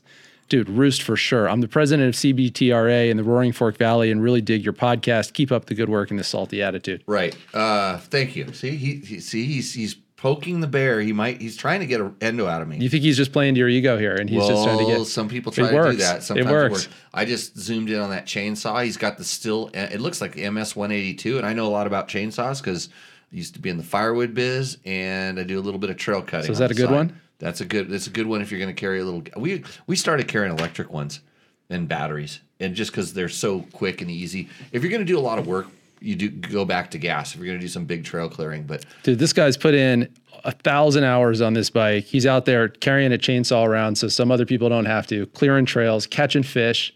yep. He's he's literally out there like foraging do and you- fishing and hunting and you- gathering food. Is is he a Mosko Moto wearing kind of guy? I, I would like to think so. And if you- not, let's get let's talk. Let's talk, yeah. David. We got to get you in some Mosko gear. Yeah, I, I'd, I'd say he's probably wearing Klim right now, but you might be able to talk him out of it. That's all right. We like Klim too. We're all can't we all be brothers? Yeah, we can all try to be friends. You can wear stuff out and try the next. You know, I, just like you like to switch bikes every time. It's like I want to try different. You can try different gear. Try companies. Something cool. new, man. Yeah. Okay, uh, I'm going with a full roost for A, longevity, B. The only thing I don't like about it is he's still on a carb bike. I mean, it, dude. Well- you, you deserve. You, did he say Trail Tech fan? By the way, Let's be clear. I'm not. I'm not buying this bike. I, the, this bike has been ridden like a motherfucker. Well, I- he's got his money out of it, and he Yeah. probably sell it cheap to some other guy. You know, when you're out working on the trails, and there's always a guy with a super clapped out bike that that is there with you. Like you should uh, you should sell the bike to him cheap and just move on. Get go fuel injected. yeah. So that that it's done a thousand hours trail clearing and catching fish. Right. Eighteen thousand miles. Good man. I'm I'm going I'm going with Roost. Roost also. for sure. Yep. Did he say Trail Tech uh, fan? oh, uh, KTM fan. KTM fan. Okay, because it has the I can see the little Trail Tech, uh, the temperature gauge down there on the uh, radiator, and sometimes when you're cutting those trails, they, those bikes get hot. So, okay, next up, Next up, we got Alex Vaudrain. Pick of my 2019. You gonna pull this up? hey, Aaron Jones says, "I love my Reckless 80. Awesome products, Pete." Right on. Thanks, Aaron. Thanks for the support. So, what's our guy Cheers. here? Aaron Jones, Uh, Alex Vaudrain. Alex Vaudrain. Got him right here. Yep. Okay, here we go. Okay, we got a 19 CRF 450L for Taco Tuesday. Bought the bike in September with 600 miles, just clicked over 2,000 miles of New England trails. Pick was taken on the Pachaug. Do you, do you know how long it takes to get to get two thousand miles in New England on trails? That's all the trails in New That's England twice. trails. Yeah. Yeah. So good on you. Good point. Uh, Enduro Loop in Connecticut. Uh, the mods are Flexx Bars, Taco Moto, Get ECU. Nice Taco Moto reference there. Good Yep. job there, Alex. Q4, Dunlop Rubbers, Radiator Guards, Seat Concept Seat. They used to be a sponsor, right? Mm-hmm. Yep. I'm, I'm still I'm still good with them. Like I said, I'm, I'm hoping they'll come back. I got Seat Concepts on my bikes. Yeah. Yeah, there's a Seat Concepts comfort seat right behind you that I used to hold up and like you know show, but they probably paid they probably paid for that. so we're good. They're back ordered four months. So Yeah, I, I I was I was loving my seat concept seat on my WR450 when I was doing these really steep trails the other day. It has ribs in it. It was just holding my ass on that seat when I was trying to climb. do you like those ribs? That's it. Do you like the ribs on the seats? for for extreme enduro stuff? Yeah. For for stuff when I don't want to have to hang on as tight. Yeah. I want you know I want that to grip me absolutely. Yeah. Oh yeah. But comfort wise, Horrible. yeah, marginal. I can't like for if if you know because they make a seat that has some of those for touring, but it's like uh, it can like They're, they're comfort bumps. or yeah, or of yeah, yeah. I don't know what they, but they're they're they really like for a long. If you're spending much time sitting, they get real uncomfortable. Every it, was- it like everybody has a different thing. I've seen people that lay lay those beads on top of their seats. Yeah. I've seen people that put um, uh, fur like the, these furry yeah, things. And yeah. So it, it's it, every everybody's ass is a little bit different.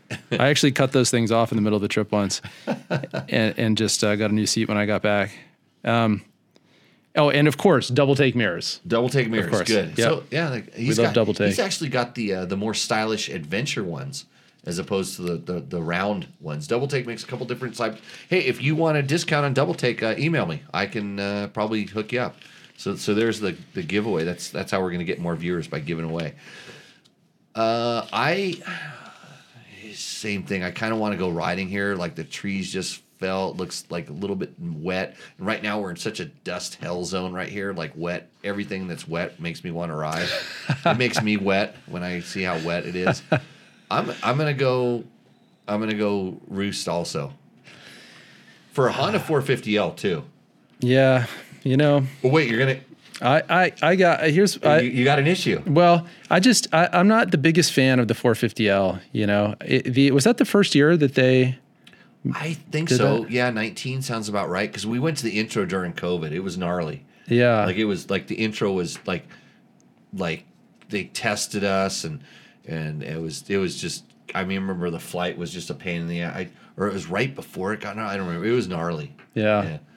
Well, I could go either way on this one. Let's go. I'll go ambivalent, but I I like the t- Ambivalent. no, the, the ambivalent is it's roost or endo. Roost or It's endo. well, it, it was for a while. It's roost, endo, or for sale. Oh yeah. I, I- Because some people just their bike was for sale and they just clipped the ad and sent it to us. the thing is, I like this. I like Alex. You know what Oh, I yeah, mean? I like I like this. I like the fall leaves. I like the two thousand miles of trails on the East Coast. I like the Taco Moto and the double take. You know what I'm But saying? you don't like the Honda. ah, just yeah, it's just not my favorite bike. But I got my business partner ride one, rides one. You know, like they're around. Like Uh-huh. Maybe I got friends like that have him. them. Who? Your business partner. No, no, he's the best. Just you kidding me? you kidding me? But I've ridden him, and I just like I get back on my KTM, and I'm like, oh yeah, sweet. Right. This is where I belong, that- that- that's, you know? There's people have different different opinions. Okay, so you're gonna you're gonna go. I would either go uh, light endo or light roost on that. oh, you, know can I mean? both. You can do both of those. So, but you have to pick one. I have to pick one. All right, we'll do. I'm a nice guy, so we're gonna go light roost. Light roost. Okay, Yep. sounds good. Yep. Next on the schedule. Okay, Chris K has got a 2015 Yamaha WR250F uh, modifications, GYTR computer retuner, Rekluse Radius X3 auto clutch, FMF exhaust, Cycra handguards, G2 aluminum throttle tube, bi LED headlight, seat concept seat, tubeless rear, tube front, golden tires front and rear. Buy LED headlight. Is that a company or is that is that double? I can't tell. Buy I, LED. Yeah, I- am gonna. I don't know, I'm gonna yeah. try to zoom in on it just a little bit to see. But yeah, Yeah, keep I don't know the answer to that.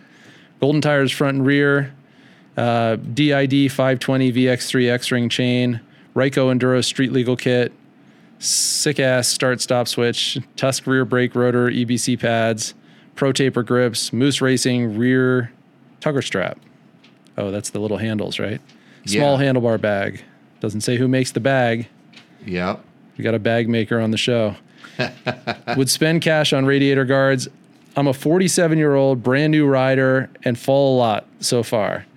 Uh, so far, I've been lucky not to bash my radiators. Hoping to come down and do a riding school next year. All right, like, that's a good, closing. Good, good. Yep. Uh, definitely. I'm looking at the light. It looks it looks kind of stock, but he said he said what do you buy? He must mean just the LED? the, the oh, bulb. maybe maybe he put a bulb in it. he must yeah, put okay. a bulb. Yep.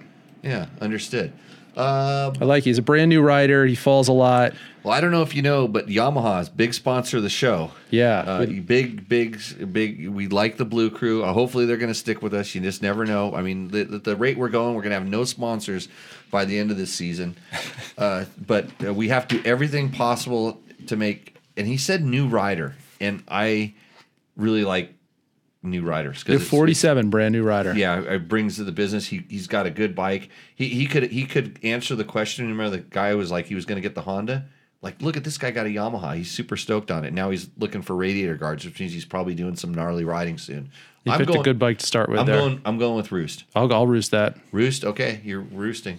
You're right on on on par. You signed the contract about all the you know. Got to be nice to our sponsors and stuff. Yeah. It would have been nice if it would have said Mosko Moto handlebar bag. handlebar bag. Yeah. Yeah. It's probably not though. We just started doing handlebar bags recently, so it's probably someone else. But yeah. we need to know. I don't like where he's riding though. It looks too flat. Chris. It looks you could probably go down in a canyon there someplace and there's probably a canyon. uh, down where's he located? It doesn't get- we we don't uh, we don't we oh and if somebody says where they're riding, we try to keep it yeah a little bit out of there. I, I'm not big on sharing locations. It looks like yeah. I bet you there's some fun terrain or in the back in the hills down there. So Yeah, all where good. is that? Um. Oh, that's the other thing I can amazingly do is pick it out. That is uh, Utah or Northern Nevada. Like up, it's either up near, kind of near Reno. Um. Yeah, I was gonna say maybe southeastern Oregon. Yeah. Okay. Yeah. There we go. There's kind of the same sort of, or someplace out in out in Utah. But who knows? He he might chime in. You know. You know what never hurts is when the person is in the uh, chat. So if you're in the chat and it's one of these one of your bikes, uh, go ahead. Hey Pete says Speakeasy too. When are we going to work with Tyson and Callie? Oh, I would love to. Those guys are awesome. Yeah, we don't. There's nothing in the plans, but uh, I still I still see them pop up on YouTube sometimes in my those uh, videos they did, and I love them. They did a great job. Yeah, I would be happy to work with those guys again for sure. Cool. Uh, next next. All right, this is. Andy Duffus. got it. Uh, 2018, cool picture. Got some rocky terrain there. He's he's going he's going gnarlier. Yeah, he's having some fun for sure. 2018 XCW, sort of After owning 250 and 300cc XCWs and XCs, I decided what I really wanted was a 250 XC motor and transmission and an XCW chassis. The bike I had at the time was a 2018 300 XCW with Kreft RC suspension on both ends.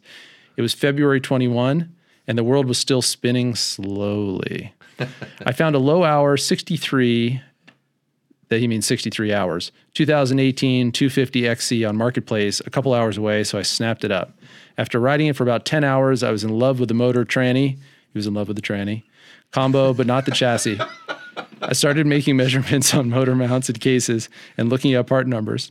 Turns out the motors were a direct swap fit. The other parts that I swapped were the air boot and CDI. I sold the XC chassis with a 300 XCW motor in it and pocketed the extra $300. $300. Okay, he's the guy you got to watch out for sometimes on the thing. Did did did the did the current owner, uh, uh, Andy, Andy. Did, did the did the owner of the new bike know that he got a mismatched uh, frame and engine? Just I- curious. Yeah. Just curious. But go okay. You're asking Andy, right? Yeah, asking maybe Andy. if he's in, the, maybe there. Is that him? uh, Andy, hey now. Yeah, there he is. Andy, what's up, Andy? We got a question for you. Yeah. How how did that how did, was the owner aware of the motor swap? Just curious, but keep going. Okay, where were we on this here? Uh, a- pocketed it's the extra three hundred dollars. yeah. Pocketed three hundred bucks out of the deal, but good good good on you. Okay, now to the build list. I'll skip the iterations that led to the final build. We're we might skip the whole thing. The way was part of the fun. All this effort just to have a KTM change the new XCW to a transmission close to what I put together. Something about great minds. okay. Let's see. It's, uh, It- it- here's I the think list. there's a whole second page of, of mods. You might get. Oh shit. yeah, exactly. That's kind of what I said when I saw it. But What do you want me, how do you want me to let me handle let me let me look at it real quick and see if there's any. I'll I'll bounce through this thing. Kref RC suspension. By the way, uh, it is true that Kreft uh, uh, closed their doors, which Hmm. was interesting. Um, not really 100 percent sure why, but um, yeah, they were because they they did some really good work. They had some neat stuff. But a couple of my friends in the suspension business uh, were also curious. They were asking if I knew much about it, and I really I really don't. But uh, let's see, triple clamps, like uh, tall bars, Midwest Mountain brake levers. Either love them or hate them. It's funny. He says this: Midwest Mountain brake and clutch levers. You either love them or hate them. I love them. I hate them because they're they're really square and they're big. I like little tiny thin round levers. Yeah. And it's it's funny because they they also change the leverage ratio.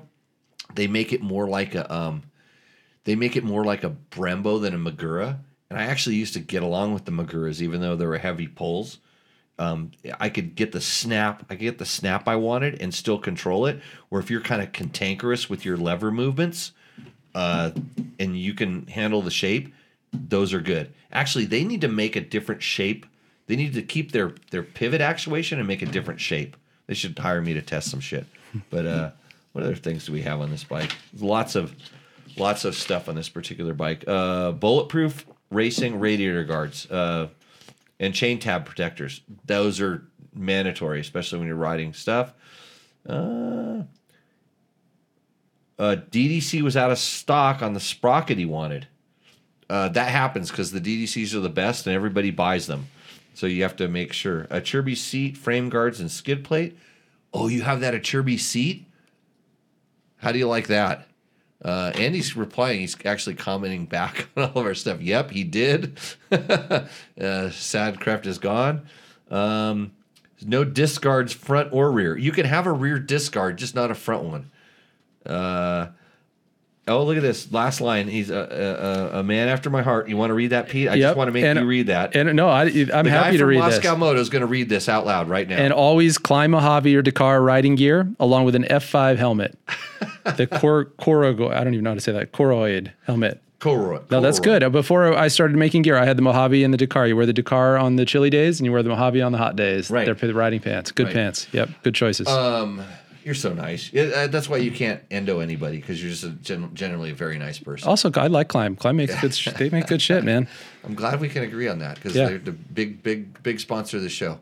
I, I was figuring I'd have you on the show, and then tomorrow I get the call. Like, you know, Jimmy, we're just gonna have to. You've been with us for a long time, you know, since day one, really. No way they would do that. No way. You don't think so? No way. Come on. No way. We're friends with those guys, man. They're look. I'm We said gonna- a lot of nice stuff about I'm gonna, I'm gonna call. I'm gonna call Lucas tomorrow and see if I can get canned. so, uh, Andy, Andy, Andy. I don't know. You know, the problem is, is whatever you sold that bike for, I would probably be looking at it, and then I would have bought it. I, I might have bought that. I might have bought the bike that that uh, you put on thing, and and I mean, Acerbis makes a lot of good stuff, and I actually like. You want to talk about ribs that are not comfortable? That seat has them. It's a plastic seat. It's literally, and, and you can pump it up with air. What? Yeah, it's an inflatable seat. Oh, I've never seen that or heard about that. Yeah. Crazy. Yeah, the, the, you want to talk about a love or hate thing? That's it. Yeah. Like and and European riders tend to stand up more. They have a more standing style, at least in the in the motocross and off road stuff. They don't sit down so much, but when they sit down, they want to be hooked up to their bike, and so it looks like a paddle tire for your ass. Which again is that a clippable moment? That's a clippable moment right there. A paddle tire. Anything that has the word paddle and ass in it is clippable.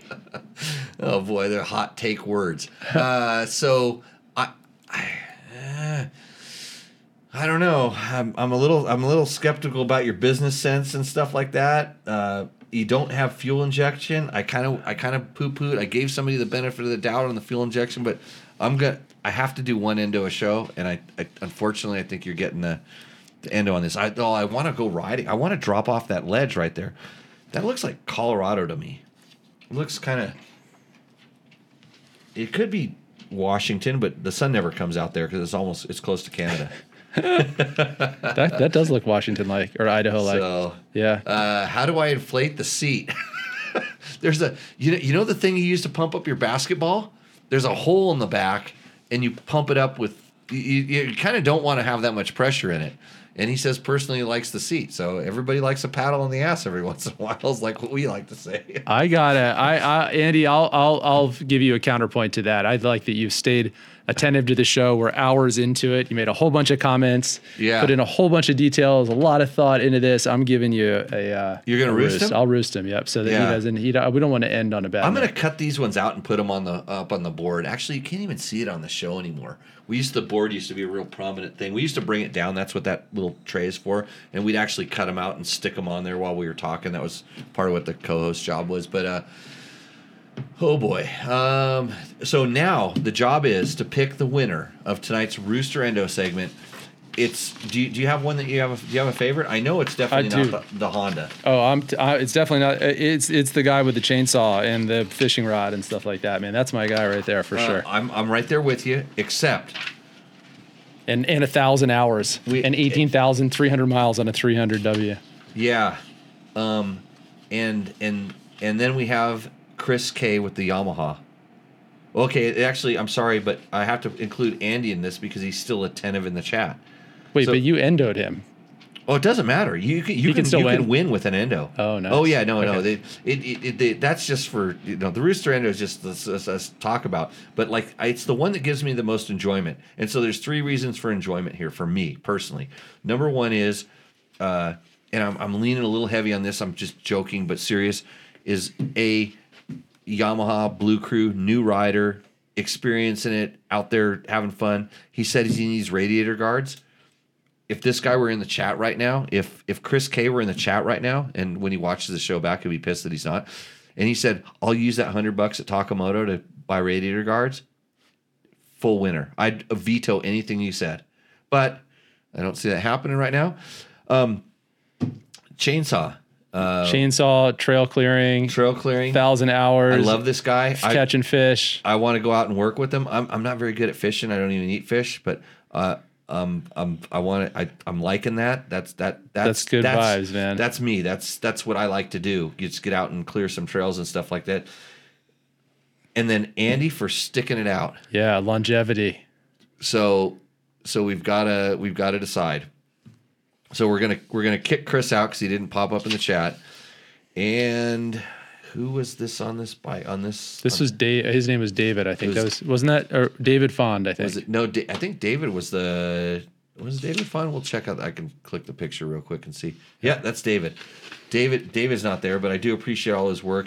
He doesn't need anything on that bike. That's the other thing. He doesn't need anything. But Andy is gonna buy some cool stuff for this bike, and then s- buy another bike, and then swap some parts around and sell it, and hopefully this. Yeah, they're both gonna sell their bike, but I think Andy's gonna make the most use of the money. Andy, you're the winner of Tech Talk Taco Tuesdays Roost or Endo segment on this very extended show. Thanks, Pete, for so Andy, reach out to me. Uh, send send me back an email and uh, I'll get you hooked up with Mike at Taco Moto. Mike was wondering where this segment went. He thought I just started forgetting to do it. It's takomoto.co. And if you're looking for parts and and some really knowledgeable advice on anything, uh, reach out to Taco Moto because they have the stuff. hundred dollars doesn't go very far anymore, but it gets you started, and uh, hopefully you can use that to. Man, they have some pretty cool graphics kits too. Dude, they're you know Taco Moto. My 500 was built by Taco Moto. I got they they he built that bike up personally, Mike. I'm so stoked on that bike. Right. Yeah, like there's a great company, Taco Moto. Man, Yeah. my He's- bike is set up with their stuff. it's funny because we we kind of like I want to say fundamentally disagree in some of the ECU stuff, uh, because I know how sensitive I'm. I'm just super sensitive riding and stuff, and and and but he's he he'll honestly like if you if you start drilling down on him, he'll quit selling you and start giving you information. Yeah, He'll he'll realize that oh you're asking these questions, and that's he, the reason I met him is because he did this white sheet on a KTM 500 and everything on it made sense, and I could tell he was trying to sell something, but he it didn't prevent him from telling the truth, and Yeah. that's that's that's what we try to do here. and he's just an awesome guy. Yeah, great yeah. character. Makes good videos too. yeah works works works hard at doing the stuff. So Big fan. Anyways, yeah, big fan as well. So Takomoto.co, Andy, reach out to me on the emails. Sweet. Uh, he's not selling this one. Get get a get a fuel injected bike, bro, or a Yamaha. Either way.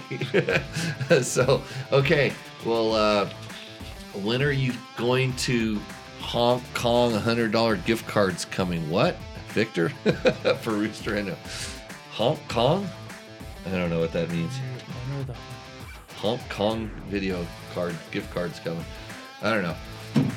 Well, we've done a good job. I'd like to thank all of our sponsors Yamaha, Taco Moto, Scott Sports, Klim, DDC, Trail Tech, Fasst Company, Bulletproof Designs, and Double Take Mirrors. You can support Dirt Bike Test by clicking through on our links. Uh, we have an Amazon link if you're buying, you know, giant TV sets, water beds, uh, slip and slides, and uh, other stuff. Uh, those little things that you can use to hack into people's Wi-Fi networks. All the stuff that you buy on Amazon.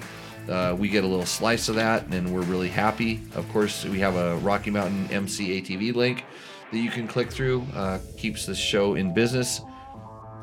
Thank you, Pete Day. Thanks for having me. Thank you. Uh, I'm so bad with names, but Frank White for reminding me to re- reintroduce my guest every once in a while. I appreciate it. And I'm going to call you. I am going to call you, Frank. I will. I'll, we'll, we'll get in touch and see how things are going. So, uh, awesome times. And what we always say at the end of the show is uh, we will see you on the trail. So, cheers. And we're going to turn the mics off this time, too. See ya.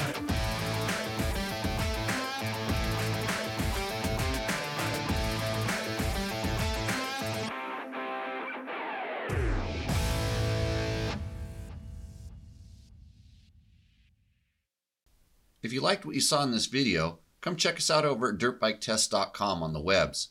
We have bike tests, product tests, a lot of fresh dirt, and you can even support us by clicking through our links. Hopefully, we'll see you out in the trail.